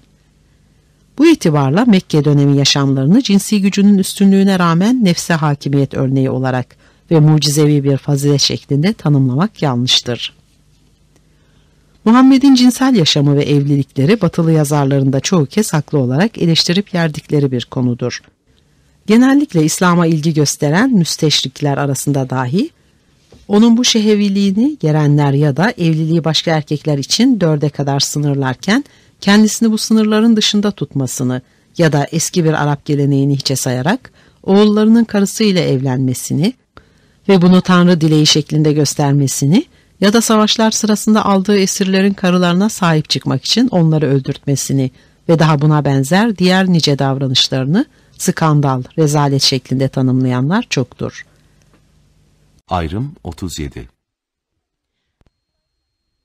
Bu yermelere ve eleştirilere karşı Müslüman yazarlar adeta tek bir saf halinde tepki göstermişler ve Muhammed'in tüm davranışlarını temize çıkarmak ve ahlakiliğe uygunmuş gibi göstermek gayretkeşliğiyle olmadık mantık oyunlarına başvurmuşlardır. Bu çabalarının başında Muhammed'in şehvet düşkünü bir kimse olmayıp nefsine daima hakim olduğunu, çok sayıda kadınla evlenmesinin şehvet azgınlığından doğmadığını, nitekim ilk karısı Hatice ile evli kaldığı 25 yıl boyunca başkaca hiçbir kadınla meşgul olmadığı, fakat onun ölümünden sonra bir takım siyasal, sosyal ve insancıl nedenlerle çok karlı evlilikler yaptığını ileri sürmek gelir. Öte yandan skandal diye söylenen olaylarda örneğin Zeyd'in yani oğulluğunun karısına aşık olup onunla evlenmesi gibi bu niteliği taşıyan bir şey olmadığı ve bütün bunların Batılılar tarafından uydurulan yalanlardan ibaret bulunduğu eklenir. Ne var ki Arap kaynaklarının ortaya vurduğu tarihi gerçekler bu gibi iddiaların ve Muhammed'i temize çıkarma çabalarının sağlam bir temele dayanmadığını, ona atfolunan suçlamalarda aşırılık bulunmadığını kanıtlamaktadır. Gerek daha önce yazdıklarımız ve gerek daha ileride yazacaklarımızdan anlaşılacaktır ki, Muhammed'in şehvet insanı olmadığı iddialarında isabet yoktur. Aksine şehvetine aşırı şekilde düşkün ve her an şehvetini gidermeye hazır bir kimse olduğu muhakkaktır. Bu nedenle kadın denilen yaratığı o her şeyden önce seks objesi saymış ve bunun dışında bir değere eş tutmamıştır. Karıları içerisinde en çok sever göründüğü Ayşe'ye karşı bile cinsel ihtiyaçtan öteye geçen bir ilgisi, bir sevgisi ya da değerlemesi olmamıştır. Her ne kadar Ayşe'den başka hiçbirinizin yorganına bürünmüşken bana vahiy gelmedi. diyecek kadar ya da kendisini ölüme götürecek olan hastalığa yakalandığı zamanlar dahi beni Ayşe'nin evine götürün dileğinde bulunacak kadar Ayşe'yi diğer bütün eşlerine üstün tuttuğunu belli etmiş görünse de Ayşe'yi kendisine eş olarak değerlendirmiş değildir. Bunun böyle olduğunu herkesten önce Ayşe bildiği içindir ki eğer Muhammed'den önce ölecek olursa Muhammed'in kendisini bir an için bile düşünmeyeceğini, kendisi için üzülmeyeceğini ve daha öldüğü gün diğer karılarından birinin koynuna girerek ve hem de bu işi kendi odasında ve kendi yatağında yaparak kendisini unutacağını söylerdi. Ayşe'nin bu sözleri Muhammed'in kadın sınıfına karşı şehvet dışında hiçbir ilgi duymadığının en güzel kanıtlarından biridir. Öte yandan Muhammed şehvetini her şeyin üstünde tutmuş ve şehvet gücüyle övünmeyi kendisine gelenek yapmış ve bunu tüm yaşamlarıyla ortaya vurmuştur. Nitekim dünyada en çok sevdiği üç şeyden birinin kadın olduğunu ilan ederken ya da şehvetimin heyecanından ''Ey Tanrım sana sığınırım'' diyerek şehevi sabırsızlığından Tanrı'yı haberdar ederken ve Kur'an'a koyduğu ''İnsan tahammülsüz ve zayıf olarak yaratıldı.'' K4 Nisa suresi ayet 28 ayetini bahane edinirken ya da bir kadın görmekle şehveti uyanan kimse hemen ailesiyle halvet olsun, cinsi münasebette bulunsun. Şeklinde öğütlerine herkesten önce kendi uyup hoşlandığı bir kadın gördüğünde hemencecik şehvet giderme çarelerini düşünürken ve nihayet haremine soktuğu kadınları her sabah ve öğle namazından sonra sırayla elden geçirirken kadınlarının birinden çıkıp diğerinin koynuna girerken ve bütün bunları şehvet üstünlüğü bakımından delil sayarken, Muhammed'i kadına değer veren ya da şehvetini frenleyen bir kimse gibi göstermenin abesliği ortadadır. Nasıl ki kıskançlık denen şeyi başlı başına bir meziyet bilmiş ise ve örneğin, muhakkak ki ben kıskancım, kıskanç olmayanın kalbi terstir diyerek bu meziyeti erkekliğin şanından sanmış ise, şehvet çokluğunu da aynı değerde saymıştır. Şehvetin çokluğunu Tanrı'dan gelme bir nimet gibi göstermek için kendi karakterinin özelliklerini, ben cömertlikte, yiğitlikte, cinsi güçte ve bedeni kuvvette bu dört özellikte insanlara üstün kılındım şeklinde tanıtmayı marifet bilmiştir. Şehvet gücünün fazlalığını sadece kendi bakımından değil fakat Müslüman erkekler bakımından da böylesine meziyet sayılmak gereken bir şey olarak belirlemiştir. Örneğin damadı Ali'nin oğlu olan Hasan'a yani torununa karşı beslediği aşırı sevgiyi şehvet bolluğu açısından onu kendisiyle aynı karaktere sahipmiş gibi gösterme noktasına götürmüş ve bunu övünme vesilesi edinmiştir. Hasan'ın 200'den fazla kadınla cinsel yaşam sürdürmüş olması Muhammed'i bu övünmesinde haklı çıkarmışa benzer. Bilindiği gibi kızı Fatıma'nın Ali'den Hasan ve Hüseyin adında iki oğlu olmuştur. İbn Hişam'ın söylemesine göre Muhammed, her ne hikmetse bu iki torunundan Hasan'a karşı büyük bir sevgi besler, Hüseyin'e pek aldırış etmezdi. Hasan'a olan sevgisini açığa vurmaktan çekinmez ve her vesileyle onu karşısına alıp, suret ve siret bakımından bana benziyorsun demekten zevk duyar, sırf bu yüzden Hasan'ı Hüseyin'e tercih ettiğini anlatmak üzere etrafındakilere, Hasan benden, Hüseyin ise Ali'dendir diye eklerdi.'' Muhammed'in bu sözlerini konu olarak ele alan Gazali, İhya-u Ulumiddin adlı ünlü yapıtında şehveti galip olan bazı tabiatlar vardır ki onlar bir kadın ile teskin olmazlar. Bunlar aralarında meveddet, muhabbet ve kalp huzurunu sağlamak mümkün olursa dörde kadar evlenebilirler. Eğer bunlar ile sevgi ve düzeni sağlayamazsa fazla alamaz, değiştirilebilirler der ve derken de örnek olarak Hasan'ı gösterir.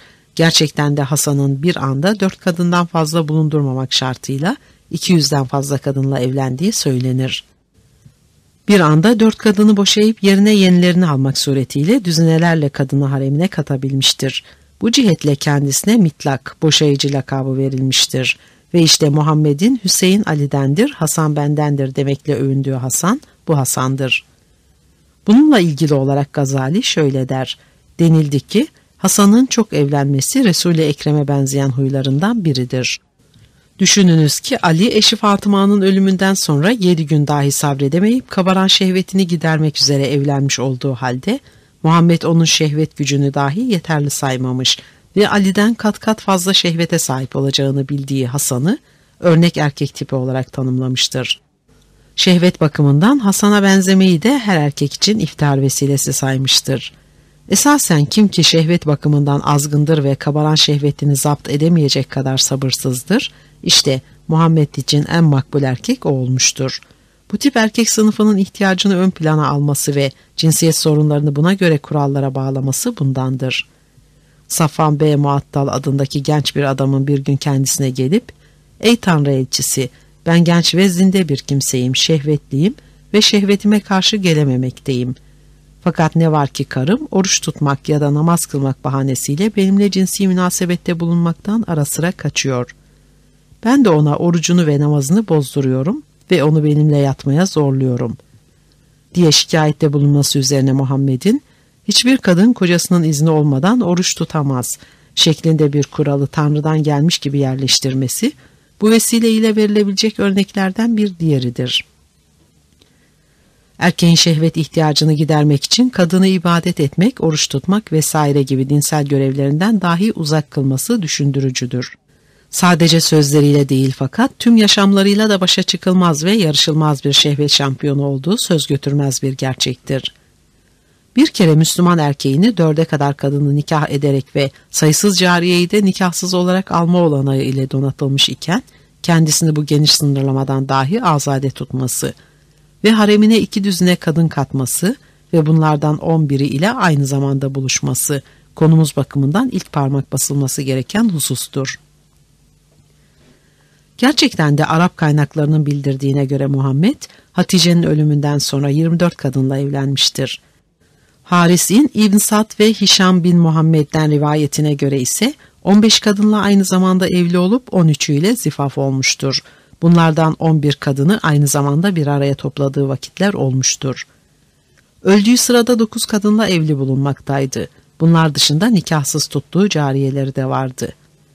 Gerek Kur'an ve hadis esaslarından ve gerek İbn İshak, İbn Hişam Vakidi, Taberi, Beyzavi, Gazali vesaire gibi en sağlam kaynaklardan öğrendiğimiz kadarıyla Muhammed bütün evliliklerini sırf şehvetini doyurmak için sırf güzelliğine ve şuhluğuna dayanamadığı kadınlara sahip olmak hırsıyla yapmıştır. Tüm bu kaynakların ortaya vurduğu gerçek odur ki, kadına olan düşkünlüğü ve şehvetinin güçlülüğü bakımından Muhammed eşine ve örneğine rastlanmayan bir kimsedir. Her biri yüz erkek kuvvetinde olan cennet erkeklerinden kırk erkek gücüne bedel, şehvetiyle haremini dolduran kadınları nöbete koyarak sıra esasına göre bunlarla cinsi münasebette bulunan ve bu işi çoğu zaman bir saatlik zamana sıkıştıran bir insandır. Açıklandığına göre bazen bu işe akşamları erken saatlerde başladığı ve sıraya bağlı olarak dolaşabildiği kadar dolaştığı, yetiştiremediklerini ertesi güne bıraktığı olurdu. Bazen bununla yetinmez, çok arzuladığı bir eşiyle tekrar yatar ve sırayı bozduğu için diğer kadınlarıyla tekrar yatmak durumunda kalırdı. Böylece bütün gece bir eşinin koynundan bir diğerine atlar ve bu işi sabaha kadar sürdürürdü. Sadece geceleri ve sabahları değil fakat güpe gündüz kabaran şehvetini gidermenin yollarını bulmuştu. Hemen her gün öyle üstüz sıra eşlerinden hangisinde ise onu ziyaret eder ihtiyacını giderirdi. Ne var ki halktan kişilerin kendisiyle görüşmek istemeleri nedeniyle cinsi münasebetini yarıda bıraktığı haller olurdu. İşte bu şekilde rahatsız edilmekten kurtulmak için Tanrı'nın kendisine vahide bulunduğunu söyleyerek Kur'an'a şunu koymuştu. Seni odaların ötesinden çağıranların çoğu sana gösterilmek gereken saygıdan habersiz kimselerdir. Eğer onlar sen yanlarına çıkıncaya kadar sabredebilmiş olsalar hiç kuşkusuz onlar için daha iyi olurdu.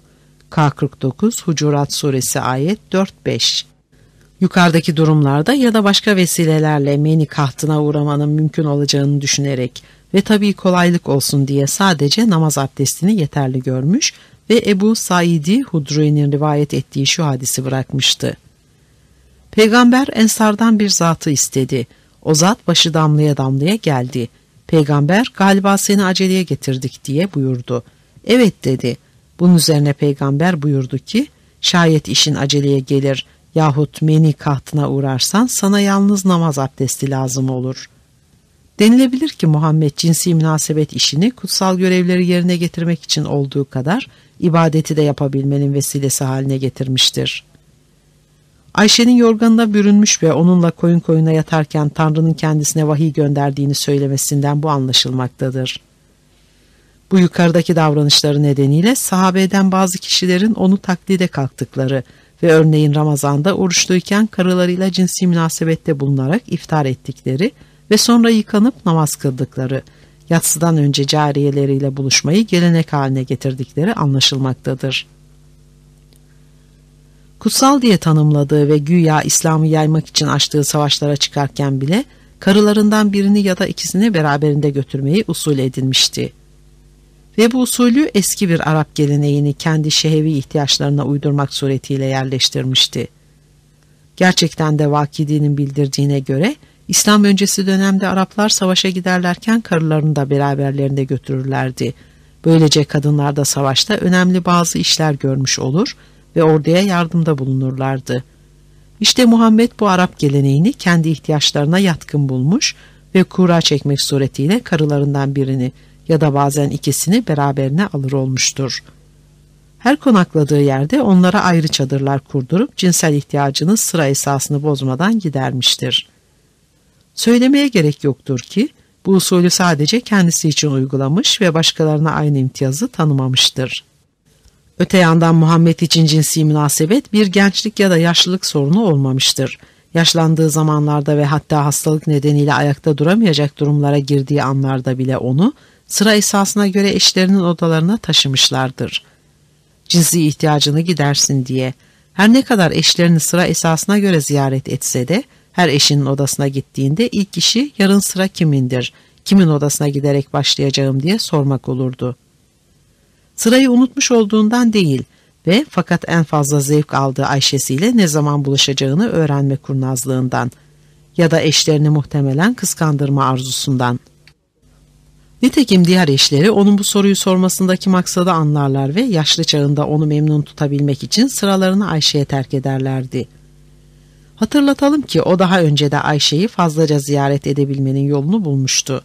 Örneğin yaşlanmakta olan Sevde'yi boşamaya kalkması bundandı. Onu boşamak suretiyle ondan boş kalacak yeri Ayşe'ye ayırmayı düşünmüştü. Fakat Sevde kendisini boşamasın diye bilindiği gibi Muhammed'in ayaklarına kapanmış, yalvar yakar olmuş ve sırasını Ayşe'ye terk edeceğini söylemiş. İşte sırf onun bu feragatı üzerinedir ki Muhammed boşamaktan vazgeçmiştir. Böylece Sevde'den boşalan sırayı Ayşe'ye tahsis ederek cinsi münasebet işini Ayşe'yi diğer karılarından iki kez daha fazla ziyaret etmek suretiyle kendi arzusuna uydurmuştur. Ömrünün son günlerinde hasta ve ayakta duramaz halde dahi hemen her gün ve her gece karılarıyla bu şekilde buluşmak istemesi şehvet bakımından doymazlığının derecesini göstermeye yeterlidir.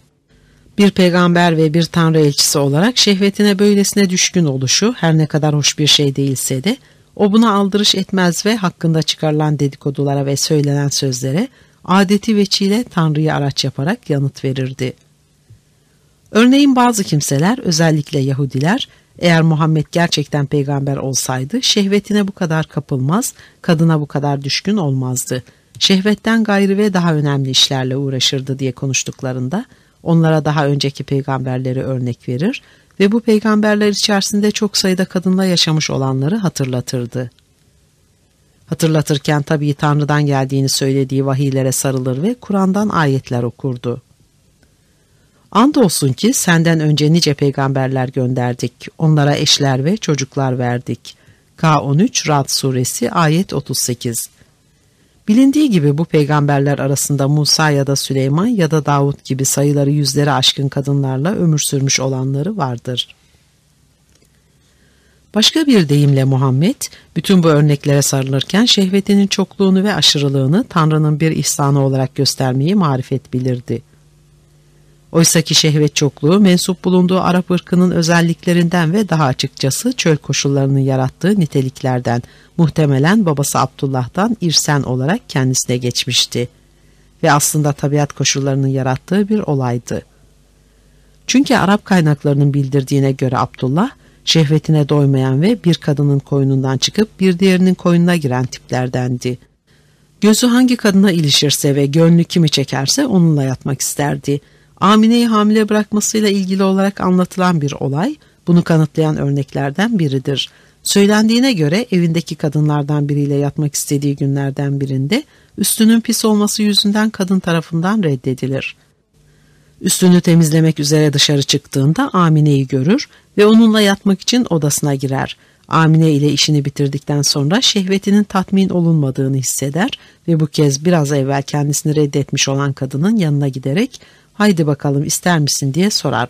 Fakat kadın istemez çünkü güya Muhammed'in alnındaki beneğin Amine'ye geçtiğini sezmiştir. Abdullah gibi şehveti güçlü bir babadan Muhammed gibi şehveti daha da güçlü bir kimsenin çıkması elbette ki doğal sayılmalıdır. 2. İslam dünyası Muhammed'in üstün bir şehvet gücüne sahip olmasını ve çok sayıda kadınla evli bulunmasını ilahiliğinin bir işareti saymıştır. Her ne kadar Müslüman düşünürler ve bilginler yukarıdaki olayı Muhammed'in alnındaki beneğin cinsi münasebet yolu ile kaybolduğuna ve bunun dahi başlı başına bir ilahilik alameti bulunduğuna delil sayarlarsa da farkında olmadan Abdullah'taki şehvet aşırılığını ortaya vurmuş olurlar. Tıpkı Muhammed için yaptıkları gibi.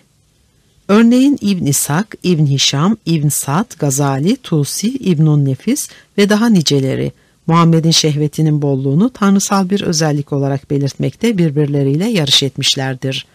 İbn Sad, Kitabu Tabakatul Kebir adlı yapıtında bu konuya tüm bir bölüm ayırmıştır.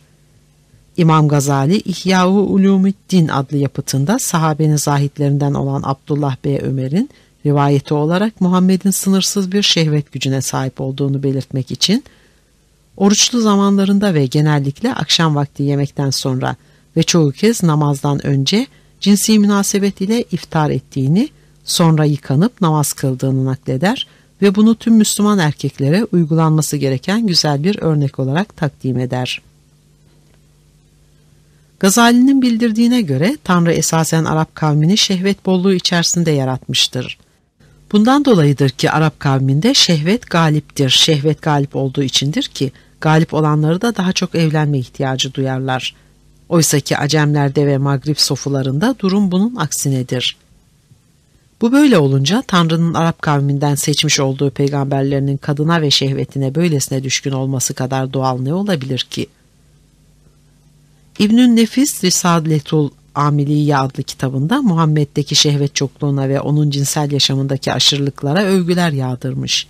Haremini fazla sayıda kadınlarla doldurmuş olmasını ve bu kadar çok sayıdaki kadını cinsel bakımdan doyurmasını ve böylesine sonsuz bir şehvet gücüne sahip bulunmasını Muhammed'in peygamberliğinin işareti saymıştır. Yüzyıllar boyunca Kur'an yorumcuları ve din adamları aynı temayı işlemişler ve Muhammed'in gece ve gündüz cinsi münasebette bulunmayı gelenek edinmesini, çoğu zaman bir saatlik bir süre içerisinde tüm karılarını ziyaret ederek onlarla yatmasını, Tanrı elçisi adına iftihar vesilesi saymışlardır. Müslüman kişi daha ilk anlardan itibaren Muhammed'in şehvet yönünü sahip olması gereken bir nitelik şeklinde görmüş ve erkekliğin şanından bilmiş ve böyle bir güç ile yaratılmış olmayı güzel bir talih işi telakki etmiştir. Ne acı ve düşündürücüdür ki İslam tasavvufunun en ünlüleri dahi Muhammed'in kadına olan düşkünlüğünü kutsal niteliklere bürümek için akıl ve mantık denen şeyi olmadık cambazlıklara zorlamışlardır. Muhyiddin-i Arabi bunlardan biridir. Küsusü-ül Hikam adlı kitabında Muhammed'in şehviliğini kadına karşı muhabbet kılığına sokar ve bu söz oyununu onun Rabbine olan delilinin ilki olması şeklindeki bir başka söz oyununa bağlar. Ve bütün bu oyunları Tanrı'nın tekliği konusunda Muhammed'in ortaya koyduğu Kur'an ve hadis hükümlerine dayanarak açıklamaya çalışır. Özellikle bu sözleri arasından dünyanızdan üç şey sevdim. Kadın, güzel koku ve namaz şeklinde olanları hatırlatır. Özet olarak şöyle der. Tek sayıların başlangıcı üçtür. Daha yukarıdaki tek sayılar üçün teferruatındandır. Şu hale göre Muhammed Rabbına olan delilinin ilkidir. Bundan dolayı ona cevamı ül kelim verilmiştir. Yani mahlukların özü olmuştur. Şu halde Muhammed mantıki bir kıyastaki tesliste delile benzemiştir. Delil ise kendi nefsi için delildir. Muhammed hakikati üç kaynaktan belirtmesi dolayısıyla ilk fert olarak geldi. Bunun için varlığın aslı olan muhasset babında bu üç kaynağı işaretle sizin dünyanızdan bana üç şey verildi buyurdu. Önce kadını ve güzel kokuyu andı, sonra da namaz onun gözünün ışığı kılındı. Hemen hatırlatalım ki Muhyiddin Arabi tasavvuf felsefesinin üstadlarından ve dolayısıyla şeheviliğin düşmanlarından biri olarak tıpkı Mevlevi gibi şu izah şekline sarılır. Peygamber kadını önce zikrederek namazı daha sonra söyledi. Bunun sebebi kadının aynı ilk zuhurda muhakkak erkeğin bir parçası olmasındandır. Nasıl ki insan da hakkın zuhurundan bir parçadır, hak ise insanın aslı ve ilk kaynağıdır. Görülüyor ki Arabi vahdeti vücut, felsefesinin tehlikeli girdapları arasında dolaşmakta ve Tanrı kişi ayniyetine yönelmeye çalışmaktadır. Demek istediği şudur ki kadın insan varlığı olarak erkeğin bir parçasıdır ve nasıl ki insan Hakkın yani Tanrı'nın zuhurundan bir parça ise ve nasıl ki hak yani Tanrı insanın aslı ve ilk kaynağı ise